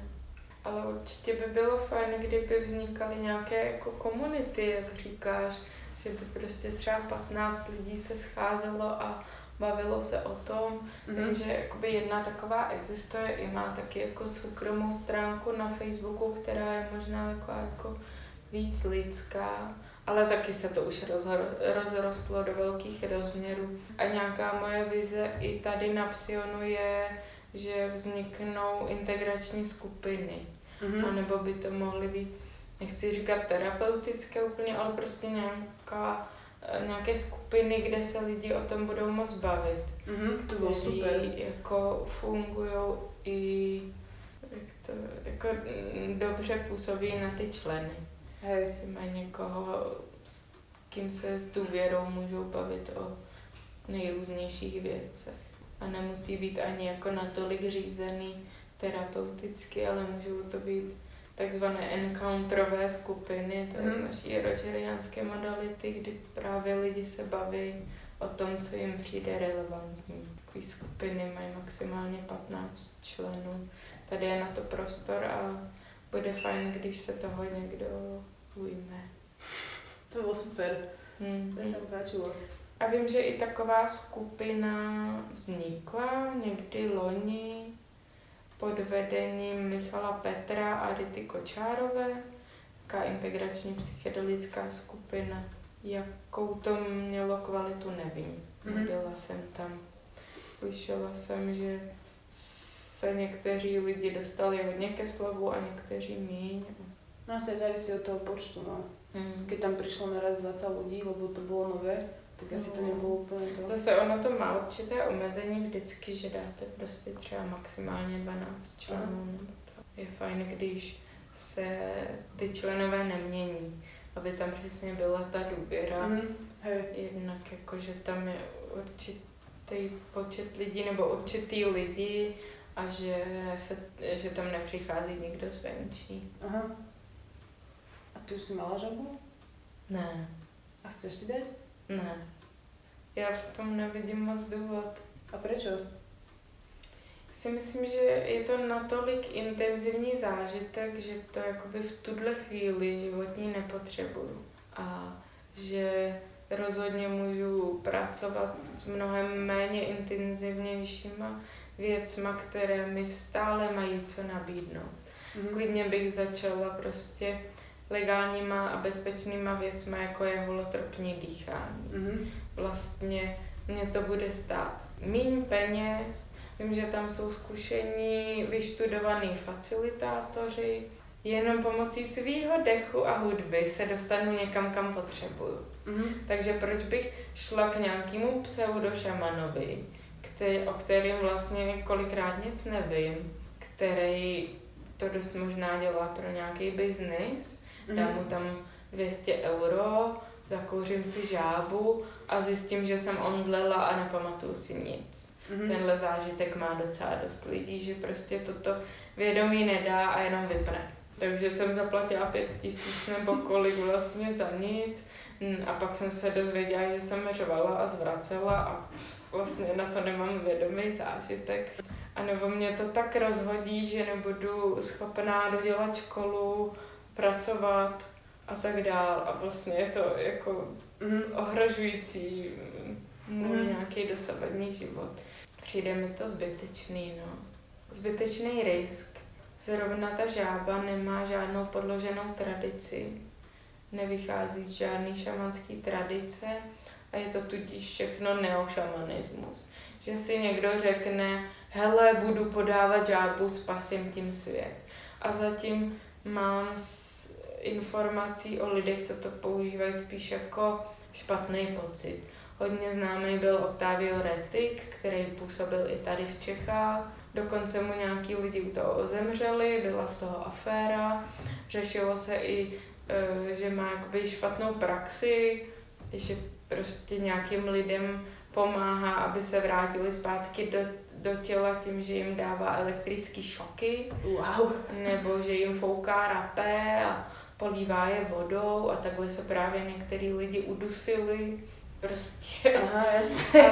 vydat se na pospas někomu takovýmu. Samozřejmě ty informace se hrozně špatně schánějí, protože Mm. třeba nebudou mít oficiální webovou stránku, kde mi popíše, jak to probíhá co a jak a z čeho vychází a jaký má vzdělání. Ale bude to přesně na bázi jedna bába povídala a já jsem na tom byl a bylo to dokonalý, zažil jsem čistou lásku. Ano, je to možný, ale čistou lásku můžu zažít prostě i, V realitě. i při meditaci, při uh, nějakým cvičení Vima Hofa, i při zážitku s houbama, který rostou tady u 100 kilometrů nebo takhle. Nemusím prostě kvůli tomu jít vymačkávat beďary nějaký žáby, která eh, žije jenom v určitý poušti a vlastně už jenom to, že teď se zvedl boom toho kouření té látky, tak vlastně trošku jako zneužívá ty žáby, které možná za pár let ani nebudou. vrhnou všichni prostě hledači pravdy a všechny jako zahubějí tím, že... Možno, že existuje nejaká liaheň, vieš? Že už určite je takýto biznis, Jako že se. farmy alebo niečo. Snaží se o to, ale oni mají hodně specifický reprodukční nějaký podmínky, takže ona fakt žije jenom v těch místech a jinak se možná nemůže rozmnožovat Mhm. nebo tak. Ale to by fakt, že neprekvapilo, kebyže, uh, kebyže existuje nejaká farma proste a už, lebo už je to strašne komodifikované vlastne aj tá, aj tá ayahuasca, Hm. aj toto. Proste je to tovar v podstate. Jo, jo, je to komodita, je to prostě business. A tenhle ten jako komerční systém, kapitalismus hodně zasahuje do těch vlastně léčebných praktik a šamanských postupů, protože to je úplně jakoby jiný přístup, no.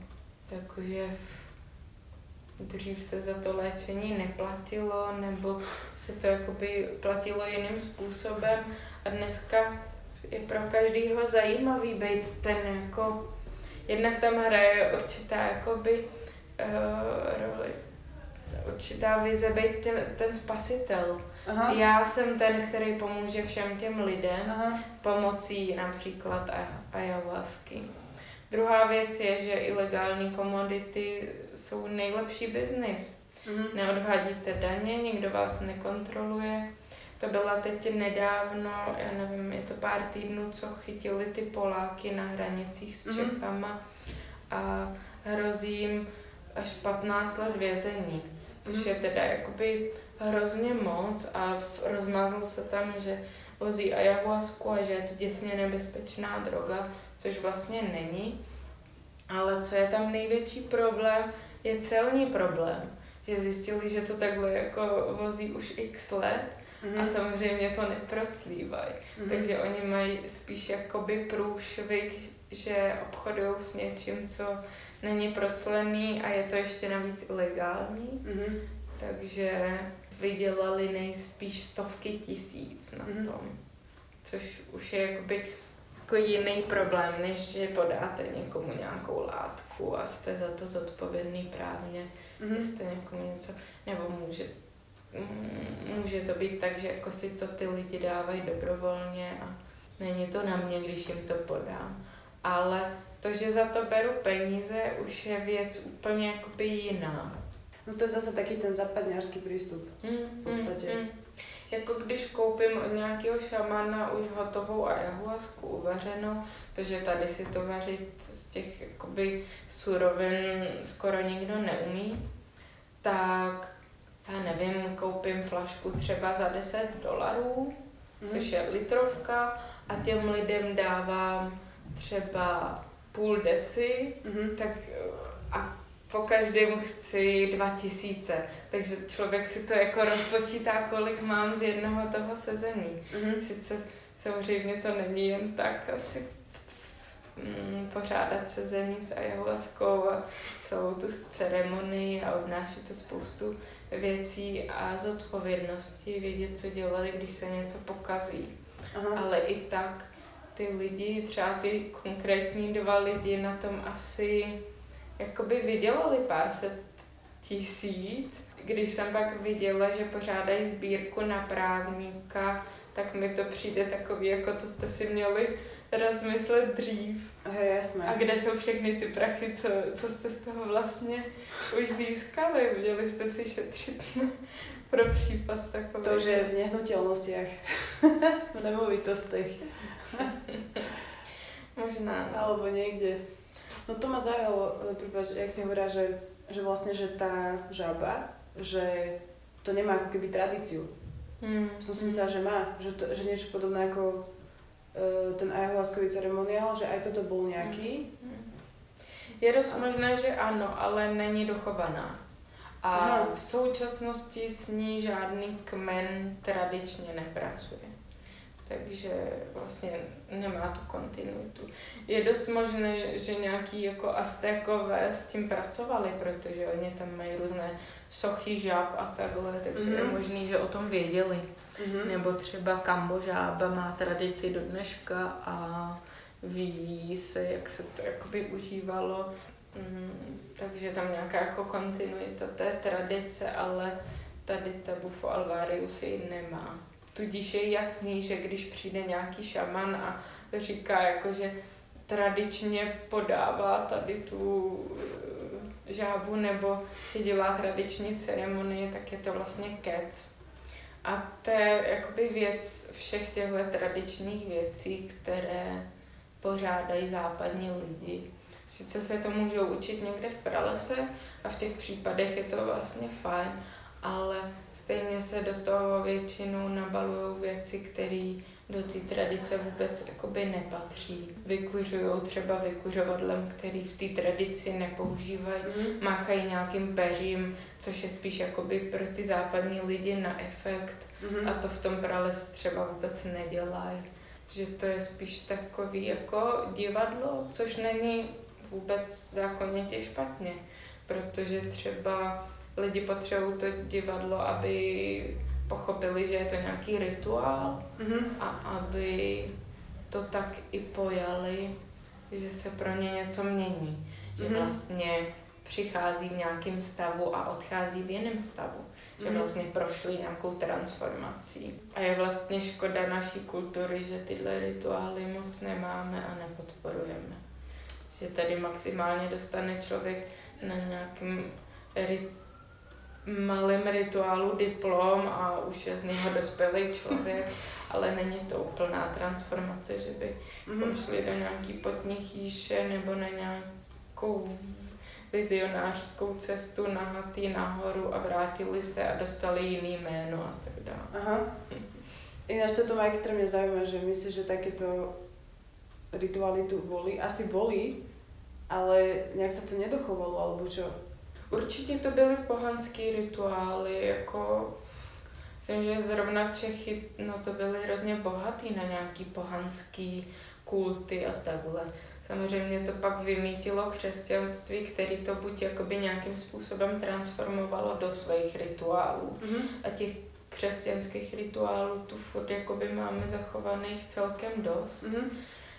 No mňa by napríklad zaujímalo, že tým, že vlastne uh, v Čechách je dosť bohatá tradícia proste užívania húb a že napríklad, že s čím, s čím to bolo napríklad spojené alebo tak?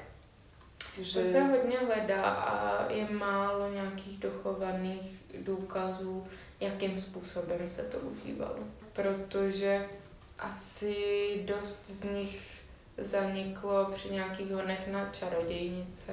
Hmm. Takže lidi, co to tradičně užívali, byli prostě pak upáleni za to, že něco mm. takového dělali, když je někdo vlastně prásknul. Těžko říct, jako na co to pohani používali.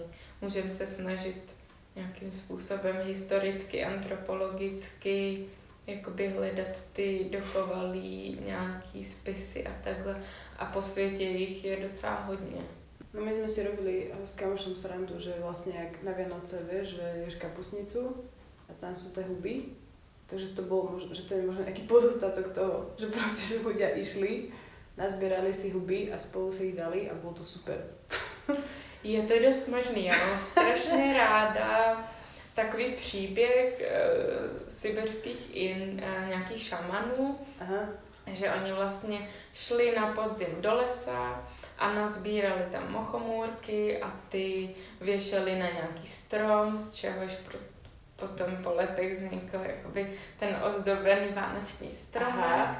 A když se pak vraceli uh, z té výpravy, tak už byl sníh a oni se oblíkali prostě do těch barev, protože tradiční jako animistické a uh, magické rituály byly založený na tom, že když se oblíknu jako něco, tak získám mhm. sílu. Mm-hmm. Takže oni, když sbírali mochomůrky, tak se oblíkali do červeno-bílé a to můžeme jakoby vidět u Aha. Dědy Mráze a Santa Clause dnešního a nesli pytel těch dárků, což byly usušený houby a tím, že jakoby byli v oblastech, kde se žilo v jurtách a bylo už zapadnuto sněhem, tak chodili komínem tou dírou jakoby eh, ve stropě, takže vlastně Aha. to máme určitě jakoby přijato. Aha, to zajímavé. Do toho vlastně, dá se říct, Ameriky amerikanizovaného pojetí, kdy Santa Claus nosí dárky a se stupuje komínem s pytlem dárků a rozdává je tam. Alebo sedí v kamione Coca-Cola, který je těž červeno-bělý. No a ještě, ještě jakoby má ty lítající soby, přičemž Aha. ty soby jakoby jedly mochomůrky a oni občas snad jakoby i pili jejich moč, protože když mochomůrka projde trávicím ústrojem, tak eh, jakoby ztratí ty jedovatý látky Mhm. a už tam jsou jenom ty aktivní, takže Mhm. vždycky jako se snažili lidi pít jenom něčí moč. Mhm. Takže jakoby... Počkej, takže oni jakože pili ten sobý moč aj? je, je to možný. Aha, No. jasné. A pak Co měli ty lítající soby, které áno.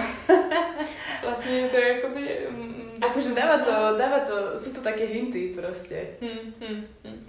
Aha, už viem. Ešte som sa chcela vrátiť k tomu holotropnému dýchaniu vlastne. To si ešte neabsolvovala, hej? Chtěla by jsem jednou. Mhm. Hm. A hodně mě to překvapilo. Vlastně to bylo loni, teď podobný čas, myslím, že 30. listopadu, 1. prosince, Mhm. takže přesně před rokem, tudíž to bylo po jakoby množství mých psychedelických zkušeností a jako co se týče nějakého mýho životního příběhu a překvapilo mě to, kolik mi to dalo vlastně Mhm. že už jenom ten dech mi může otevřít věci, na které jsem se do té doby neuměla moc podívat, ani v Mhm. těch psychedelických zážitcích. A že to je takový jako, mi to přišlo víc zaměřenější. Možná zaměřenější, co se týče nějaký osobní historie. Že jsem fakt, jakoby mi začaly nabíhat určitý zážitky, pojící se s určitým pocitem, se kterým jsem v tu dobu jako se nějak chtěla vypořádat. A Aha. chodily mi takové vize. I vize, která byla nejspíš jakoby poporodní, pak jsem si to ještě ověřovala s mámou, jakým způsobem probíhal můj porod. A to mi jakoby přineslo spoustu cenných informací a bylo to tak jako celiství, celistvější a jakoby lépe se mi v tom orientovalo, než jakoby nějaký zkušenosti, která může být hodně taková jako uh, chaotická, mm-hmm. Mhm. že přijde tady ta myšlenka, tady ta vize, tady to a není to tak celiství. Takže jako lidem, co se zajímají o psychedeliky, asistovanou psychoterapii, bych možná nejdřív uh, doporučila holotropní dýchání Mhm. který je i bezpečný v tom, že člověk může jako přestat hyperventilovat, přestat jako hluboko Mhm. dýchat a Hej, že to vlastne môžeš hocikedy prerušiť. Áno. Lebo keď už si dáš ten, tú látku, tak už necestuj späť a, a keď napríklad sa jej uvedomíš, že oh shit, že vlastne asi to nedávam, ale už proste musíš tým prejsť. mm, A toto vlastne môžeš hocikedy ako keby useknúť, to je super. Přesně tak, je to jakoby já jsem vlastním nástrojem, jakým se dostanu do změněného stavu vědomí a Aha. to mi na tom přijde vlastně úplně úžasný. Aha. Že já pomocí svého dechu, který mám každou vteřinu vlastně po ruce, nebo Mhm. vlastně při sobě v sobě, tak se můžu dostat někam, kam se člověk dostane třeba na houbách nebo na LSD. Další věc, já jsem na tom byla u Frederike Fisher, která je autorkou knížky Terapie se substancí. A je to už starší dáma a pracovala ze Švýcarska a pracovala s LSD dlouhou dobu i potom jako v rámci nějaké undergroundové terapie, že pracovala i s holotropním dýcháním a měla třeba nějaké klienty v individuální psychoterapii a kdo se nedokázal dostat dál, tak je vzala na holotropní dýchání a kdo se nedokázal teprve jakoby dostat dál skrze to dýchání a furt měl co řešit, tak teprve je pozvala na tu psychedelickou terapii. Mhm. Že to jsou takové jako stupně. Mhm. To je dobré. A myslím si, že spousta věcí se dá jakoby řešit skrze to dýchání a až to, co nejde, nebo když se člověk chce a může dostat dál, Mhm. potřebuje, tak že by mohl vyzkoušet ty psychedeliky. Ako to prebieha, že ty vlastne uh, hyperventiluješ nejaký čas a potom čo pri tebe je vlastne ten človek. I got so high that I saw Jesus. He said it's all gonna be okay. Um, toto bola iba taká vsúka, taká cringe vsúka, aby ste nestratili pozornosť. Miley Cyrus má sestru, ktorá sa volá Noah Cyrus a toto je pesnička. Asi je dosť pohode a volá sa, že I got so high that I saw Jesus. Ta skupina, která se přihlásí, se rozdělí do dvojic Aha. a určitý čas, třeba půl dne nebo jeden den, dýchá jeden a potom až ten druhý. Takže ten uh, jeden z dvojice dýchá a druhý ho citruje, že tam je furt u něj, kdyby něco potřeboval a podle nějaké zkušenosti může jakoby zkusit i nějakou eh, práci s tělem, třeba položit ruku na hrudník. A zároveň to, tam jsou několik facilitátorů, který přicházejí k lidem, který to zrovna potřebují a mhm. nějakým způsobem jsou tam ještě při ruce a vědí, jak s tím pracovat. No a hraje hlasitá hudba, která je nějakým způsobem designovaná, že má nějakou jakoby úvodní fázi, pak mm. nějaký jakoby pořádný jako nájezd a pak nějakou takovou jako uklidňující fázi konečnou. A ten člověk vlastně dýchá celou dobu hluboce. Jako je lepší asi nosem, protože pak člověku hrozně vysychá v puse, ale uh, dýchá celou dobu. A já jsem měla pocit, že si toto tělo umí samo i řídit. Že když už se dostanete do určitého, jakoby, eh, do určitý rozdejchanosti, tak to tělo třeba samo se několikrát jako hodně intenzivně nadechne a pak třeba přestane chvíli dýchat úplně. Mm-hmm. A v tu chvíli začínají běžet nějaké jako prožitky. No a je to asi taky hodně individuální podle toho, kam se člověk vrací. Někdo se třeba nedostane vůbec nikam a odradí ho to. Mm-hmm. Řekne si, co já se tady budu snažit, dal jsem za to tři tisíce a nic mi to neudělalo. Stává se to? Jo, jo. Že vysloveně, že lidé necítí nič? Jo, jako velká část toho, nebo ta úvodní je, že člověk začne cítit brnění, může dostat i trošku jako křeče, nějaký jakoby tělesný prožitky spíš. Takže třeba se vůbec nedostane k nějakým vizím nebo takhle. Aha. Je to i nejspíš o tom, jak se člověk dokáže uvolnit a pustit tu kontrolu. Mm-hmm. Což je i u těch mm-hmm. psychedelik, že někdo nepustí kontrolu, takže vlastně jakoby mm-hmm. nemá žádný moc prožitek, nebo si dá takovou dávku, která prostě ty kontroly provalí a ty nějaký obrany prostě už se tomu nemůžete bránit. Hej, jasně. Prostě si vás to nějakým způsobem veme a neptá se vás. Ano. U lidí, co jakoby mají silnou kontrolu nebo silně si ji chrání, tak to třeba může být mnohem těžší se někam prodejchat. A já jsem třeba začala mít nějaký prožitky úplně nakonec, v době, kdy už ostatní jako odpočívali, tak teprve mi tam jakoby začaly jet ty vize a ty emoce. Mm-hmm. A do té doby jsem... Ináč to vlastne môže byť pre veľa ľudí tak fakt, že ťažké alebo odrazujúce, že vlastne pri tom holotropnom dýchaní sa telo prejavuje aj. Že keď si dáš proste, ja neviem, že psilocibín alebo tak, tak je to také, že hlavne v hlave možno. Akože nie vždy, jasné, že máš chuť proste, neviem, robiť veci, hýbať mm. sa alebo tak.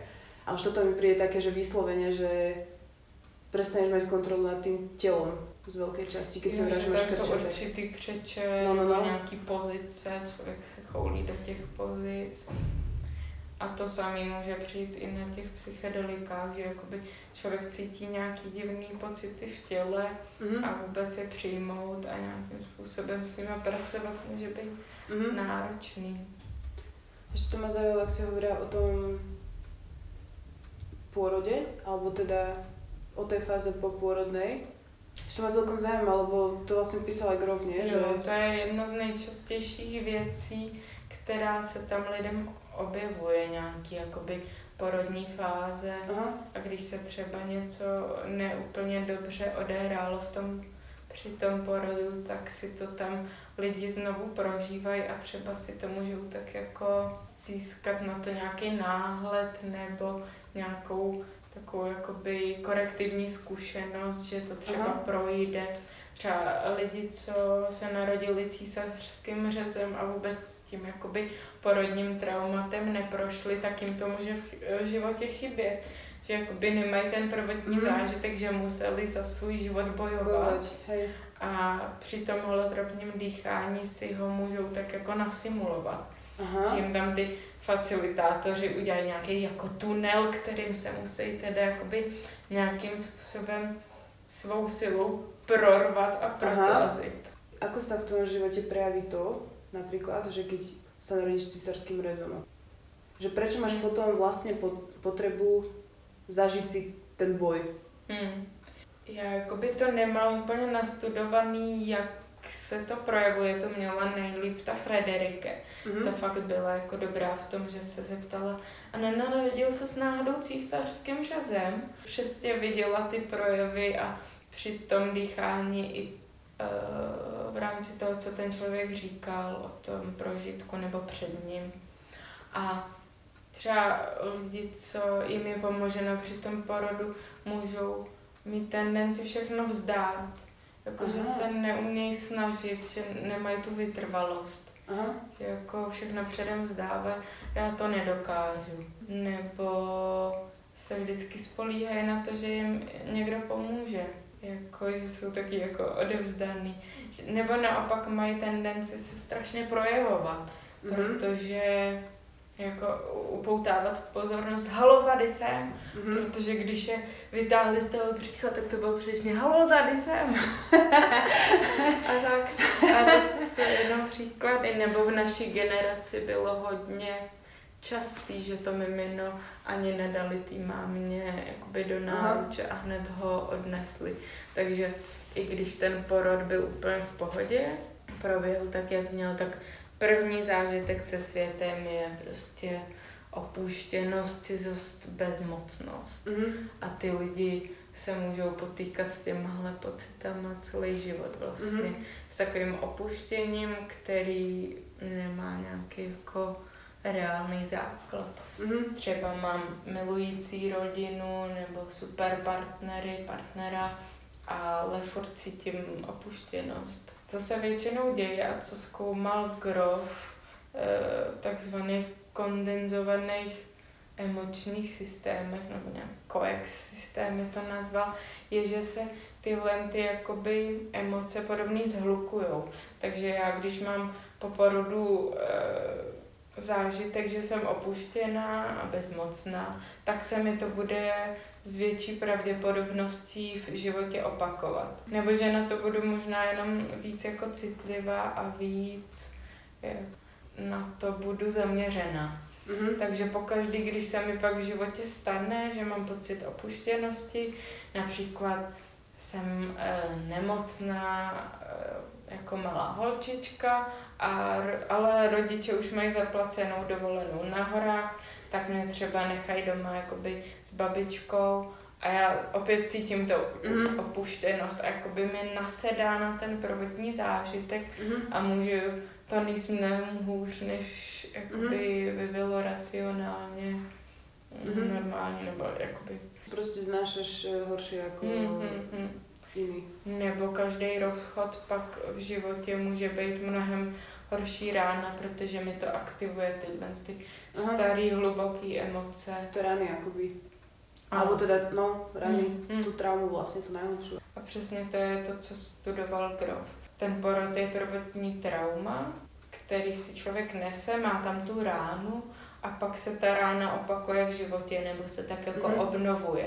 Jako kdyby člověk měl nějaký poranění na ruce a pokaždý, eh, kdyby se setkal jako s Mhm. nějakým s nějakou náročnou situací v životě, tak jako kdyby to někdo rozříz tu ránu. Mhm. Takže by to bylo jako vždycky citlivější.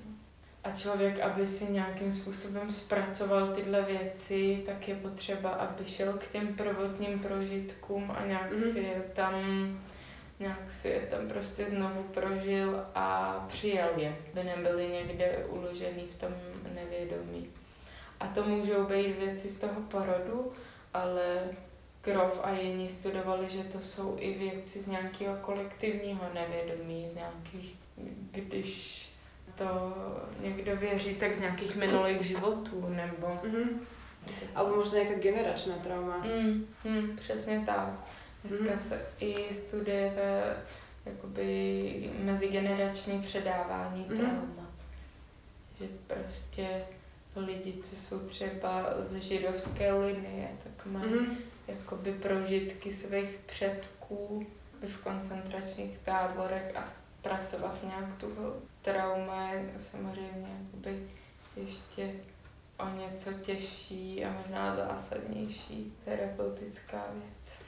Ja som to rozmýšľala, že ono to vlastne znie tak strašne abstraktne, že napríklad, že máš traumu, že nesieš si traumu svojich predkov, že to znie tak nereálne alebo nehmatateľne, ale to je vlastne iba to, že ako keby, ako keby taká tá nejaká dynamika možno, ktorá prebieha medzi tebou a tými rodičmi, ktorí ti napríklad o tom rozprávajú. Že oni o vlastne celý život ti o tom rozprávajú a ty tým pádom to máš ako keby si to tak zvnútorníš Hmm. a preto si to ako keby nesieš, alebo čo. Mám je Že k tebe tak že správajú. Ako by. kolikrát horší, že o tom nemluví, ale že Alebo že se presne. podle toho chovají. No. Že Presne. se chovají třeba velmi úzkostně, že se bojí jakoby světa, života. Aha. A samozřejmě se tak chovají i k těm dětem, který pak mají stejný vzorce chování. A takhle Aha. se to přenáší. Že to není jakoby nějaká vlastně Ano, nějaká magická věc, Hej. ale je to něco, co se přenáší ve vzorcích chování a komunikace mezi rodiči a dětmi. A pak je vlastně jako důležitý nebo i náročný přeru, přerušit tady ten koloběh toho předávání, protože Mhm. většinou tak, jak se chovali prarodiče k mým rodičům, tak se budou chovat mý rodiče ke mně a já se tak nejspíš budu chovat ke svým dětem. Mhm. Ale když si uvědomím, že to není funkční, ty vzorce, jakým způsobem se ke mně chovají, třeba, že neprojevují žádné emoce, nebo že o některých věcech se nemluví. To je Mhm, hodně mhm. častý případ toho traumatu, že prostě se nemluví o tom, že prarodiče zemřeli v koncentračním táboře.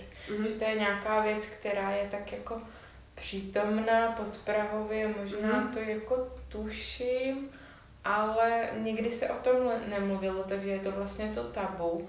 Takže Mhm. určitou energii to vlastně cucá, ale tím, že se o tom nemluví, tak to ani nemůže být zpracovaný, nemůže to být jakoby symbolizovaný. A to je i to, co se děje často v psychoterapii, že ty nepojmenované věci v sobě vlastně já se učím pojmenovávat, že je nějakým způsobem symbolizuju. Ať už je to slovně, nebo jakoby mám pro ně třeba nějakou re- reprezentaci obrazovou, nějak to jakoby dokážu vlastně eh. Uchopit, Mhm. ano. Uchopit a pochopit. Hej, presne. Že to není jenom nějaký jako eh, Niečo. něco neuchopitelného, nějaký třeba nějaký eh, hrozící nebezpečí, který je neuchopitelný nebo nepopsatelný, což se pak projevuje úzkostí. Mhm. Přesně takový ten jako neuchopitelný strach z něčeho, co nevím, co je. Však to je ako v horore, že vlastne kým nevieš, čo to je, tak sa strašne bojíš, ale potom už keď je tam ukázaná tá príšera, tak už je to, že ne, už proste, už to není až také hrozné vlastne. Přesně. A to je i takový jakoby dobrý rozdíl, jako uchopit rozdíl mezi úzkostí a strachem. Úzkost je přesně takový to v hororu, kdy nevím, co to je a je to jakoby strašidelný a jako Aha. Mm, je tam to napětí a strach je to, když tam jako stříká krev a je to jako to konkrétní, že Aha, se tie lakačky. bojím eh, toho, jo, ty lekačky, že se bojím ty příšery, která tam něco požírá, nebo takový to jakože vybavné, nebo toho vraha, který je rozřezává na kusy motorovou pilou. Hej, presne.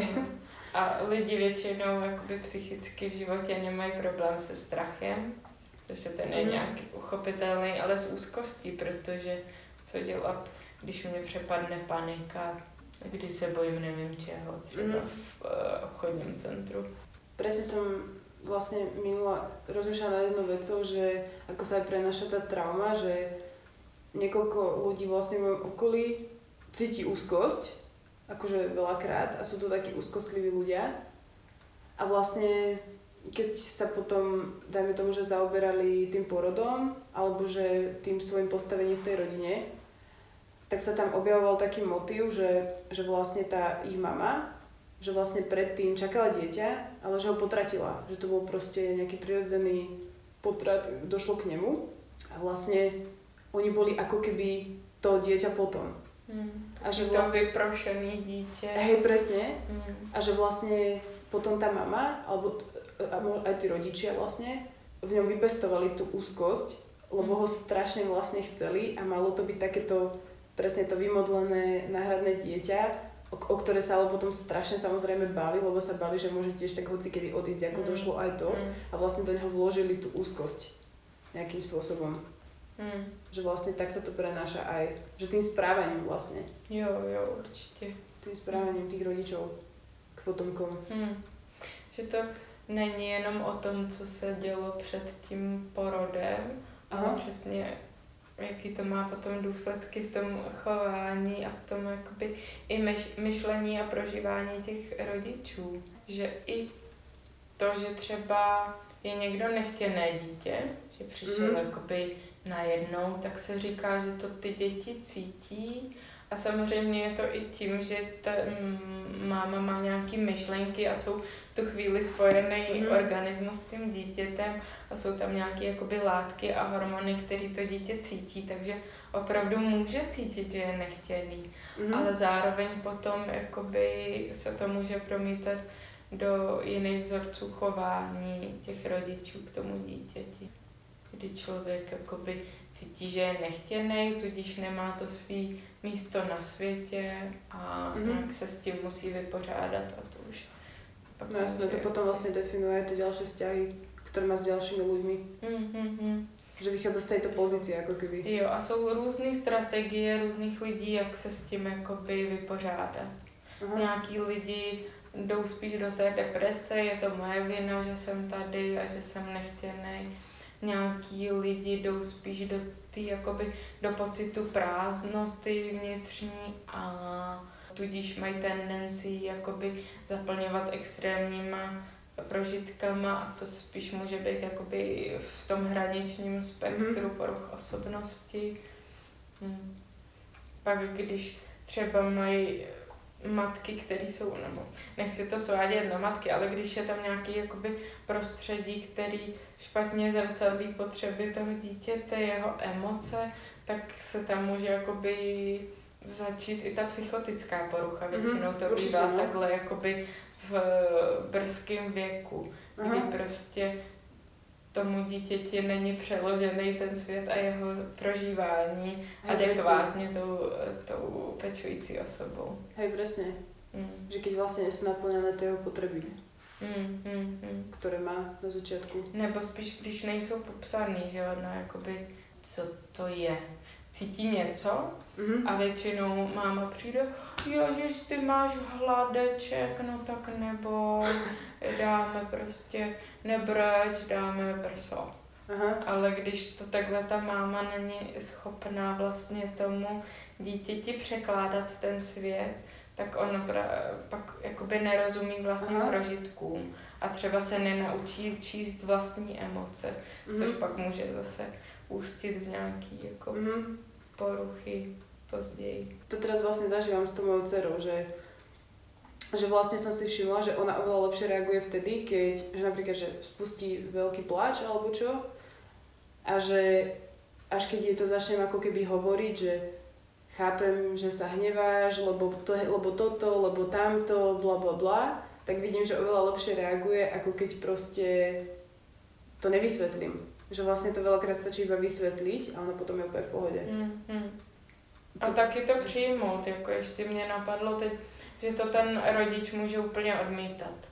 Jakože ten pláč není na místě, jako Jaj, no tak to přestaň, ešte... přestaň řvát, nebo ti dáme jako důvod. A... Ježišmaria, no to, že to, to si, že extrémna frustrácia proste. Mm, Ty dieťa musí pociťovať. No, nebo pak prostě víš, že něco je přijímaný a něco ne. Je to takový jako Aha. skoro podmiňování Pavlovský. Aha. Jako, že když budeš se usmívat a budeš šikovná, tak ti dám tady jako pohlazení a lásku a bonbon a když prostě budeš naštvaná a brečící a takhle, tak je tam ta podmínka, Aha. tě nebudu mít ráda. A takhle jakoby podvědomě vlastně vychováváme svoje děti. Mhm. Nikdo není dokonalý rodič a Mhm. tomuhle se úplně nejde vyhnout. Záleží samozřejmě na míře. Hm. Však tiež vlastne človek v tých vyrotených situáciách iba opakuje to, čo jemu bolo vkladané. Přesně.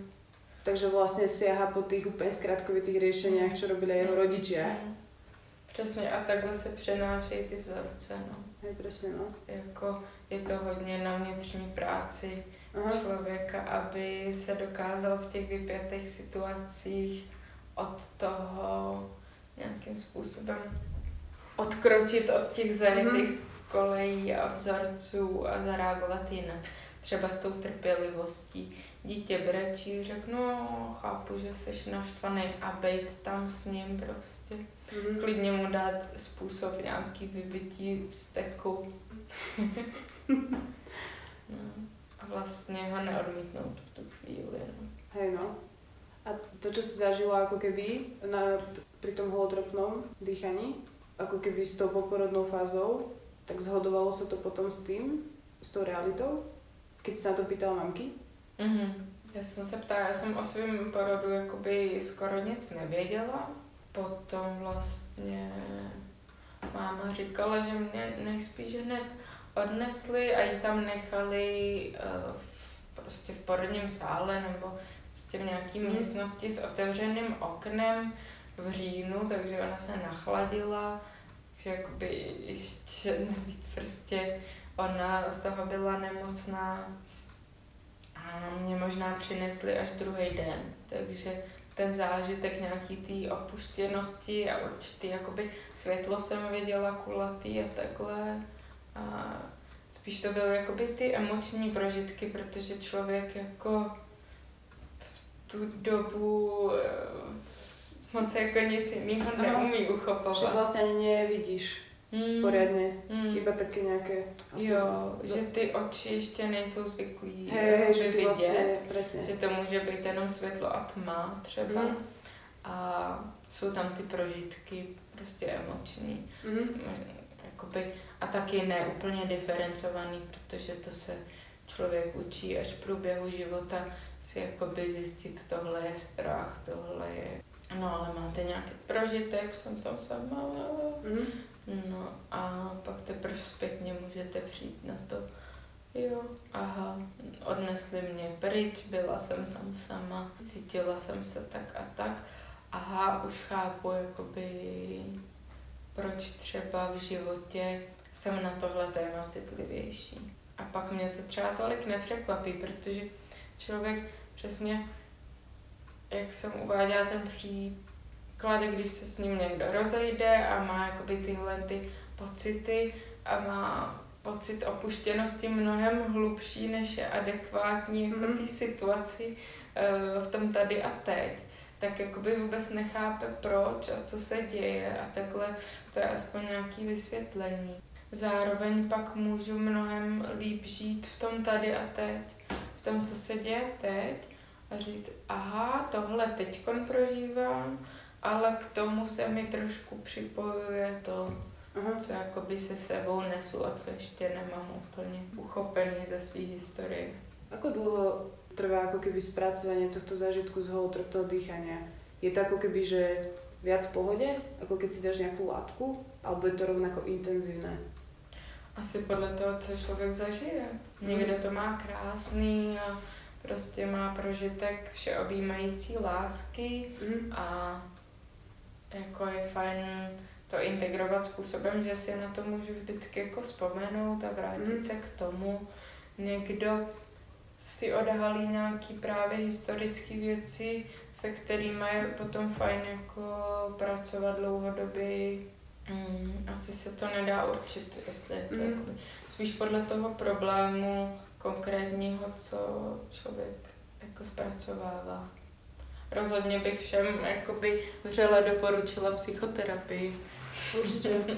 dlouhodobou. Dneska snad to začíná být trošku víc populární, ale vím, že to jako furt nese určitý stigma chodit k nějakému terapeutovi a lidi moc nerozlišují psychologa, ter, psychoterapeuta, psychiatra, takže Ináč to sa ešte deje toto, lebo to mi príde, že to už že to už ani není predsa možné. Ale to je presne asi, že iba žijem v nejakej bubline. Hlavně jako třeba Praha je si myslím jakoby jiná, než když tamhle pojedu do Písku například a tam jakoby řeknu nějaký jako známý, že dělám psychoterapii, tak Aha. oni, jo, ty jsi ta psycholožka, tak už mě máš přečtenou, to je úplně jako Aha. nejčastější věta vlastně a ani třeba bych nemusela být psycholožka, když jsem psychoterapeutka. Aha. Jsou lidi, co mají jiný vzdělání a mají výcvik psychoterapeutický a mají vlastní praxi. Jakoby lidi ještě úplně všude nevnímají ty rozdíly. Nebo jim to přijde drahý a nechtějí prostě chodit každý Mhm. týden a dávat třeba na malém městě pětistovku, i Mhm. když to je jakoby levnější než v Praze. Ale akože je pravda, že ja, ja som bola na e, psychoterapii, keď som ešte bola študentka na výške a vlastne, akože bolo mi to drahé vlastne, lebo som mala iba nejakú brigádu alebo čo Mm, mm. a vlastne som si nemohla fakt dovoliť ísť, že dajme tomu aj že každý mesiac alebo čo, že akože teraz to tak znie, že 500 je v pohode, ale vtedy to bolo akože dosť. A som zvedavá, že čo bude v budúcnosti, že či to bude ako keby aspoň z časti pokryté poistením, vieš, alebo niečo také. Mm, mm. To by bylo super. Jako určitě by to bylo fajn, eh, aby víc pracovišť mělo smlouvy s pojišťovnama, takže pak to můžou terapeuti vykazovat a tím je podmíněno, že to vlastně platí pojišťovna.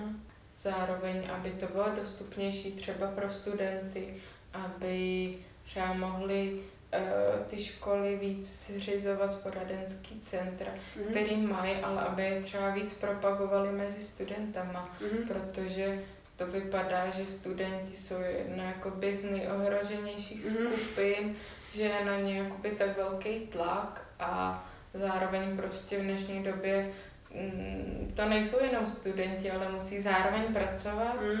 zároveň studujou, takže mají takový jakoby dva úvazky Mhm. a do toho, když mají ještě nějaký problémy psychický, tak jakoby si jednak nemůžou dovolit tu péči finančně Mhm. a druhá už je to fakt jakoby na ně moc. No. No mne to tiež príde, že študent je proste ten naj... proste rizikovejšia kategória, lebo tam sa strašne má... Že presne možno aj tým, že tam chýba ten nejaký iniciačný rituál alebo niečo, že človek zrazu iba, že vlastne aj, že jednou nohou študuje, druhou už aj musí ako keby, že sa uplatniť na pracovnom trhu, ale vlastne nemá žiadne skúsenosti, že je to také, že to je ako keby to rozhranie, že tých 20, ja neviem, 3 až 27 rokov, že je Mm. také najrizikovejšie, lebo človek vlastne vôbec nevie, Mm. čo má robiť. A taky je to jakoby čas, kdy si lidi staví vlastní identitu. Takže Přesně. vlastně jsou všechno a nic. Vlastně jsem studentka, ale ještě nejsem psycholožka. Hej, A pracuju tamhle, ale ještě nemůžu dělat úplně v oboru, takže budu mít nějaký brigády třeba v kavárně, ale taky jako se nepovažuju za nějakou kavárnici nebo baristku, že No jo. jasné. Takže to je takový jakoby náročný období i ustavování sebe sama. Může to jako sebou nést dost takových jako krizí a stresových situací. Určite no. A ty si ešte na škole? Jo, jo.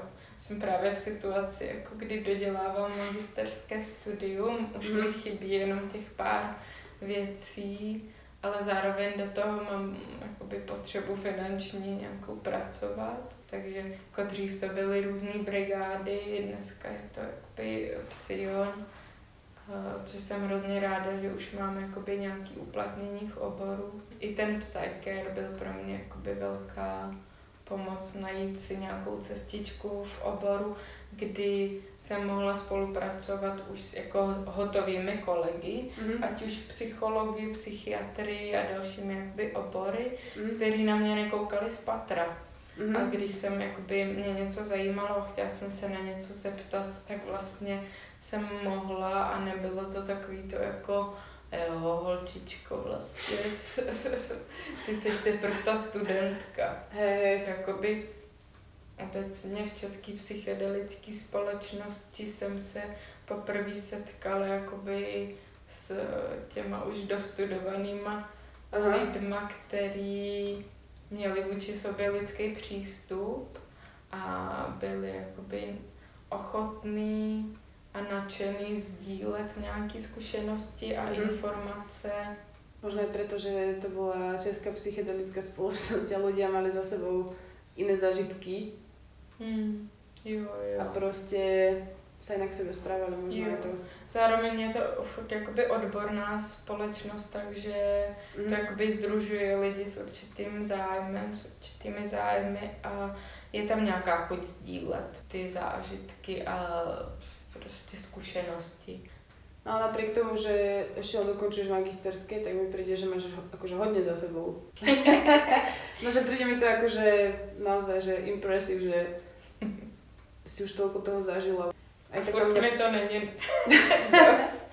Mám pocit, že jsem furt na tom začátku a už bych to všechno chtěla mít no, jako hotový a to e, bych na dlouhou trať. Tak držím palce. Jo, díky. Snad sa ešte niekedy vidíme. Konečný rozhovor. Práve, že to je v pohode, mne sa to páči. Akože skôr preferujem, ja by som sa rozprávala, že strašne veľa hodín, ale nevždy je to možné, no. Toto je koniec rozhovoru. Ďakujem vám všetkým za počúvanie a ja si začínam fakt seriózne myslieť, že Miley Cyrus je fakt super. Ona je fakt super. Počula som s ňou rozhovor v podcaste Joe Rogan Experience ona je prostě strašně badass. Prostě musí být tvrdá.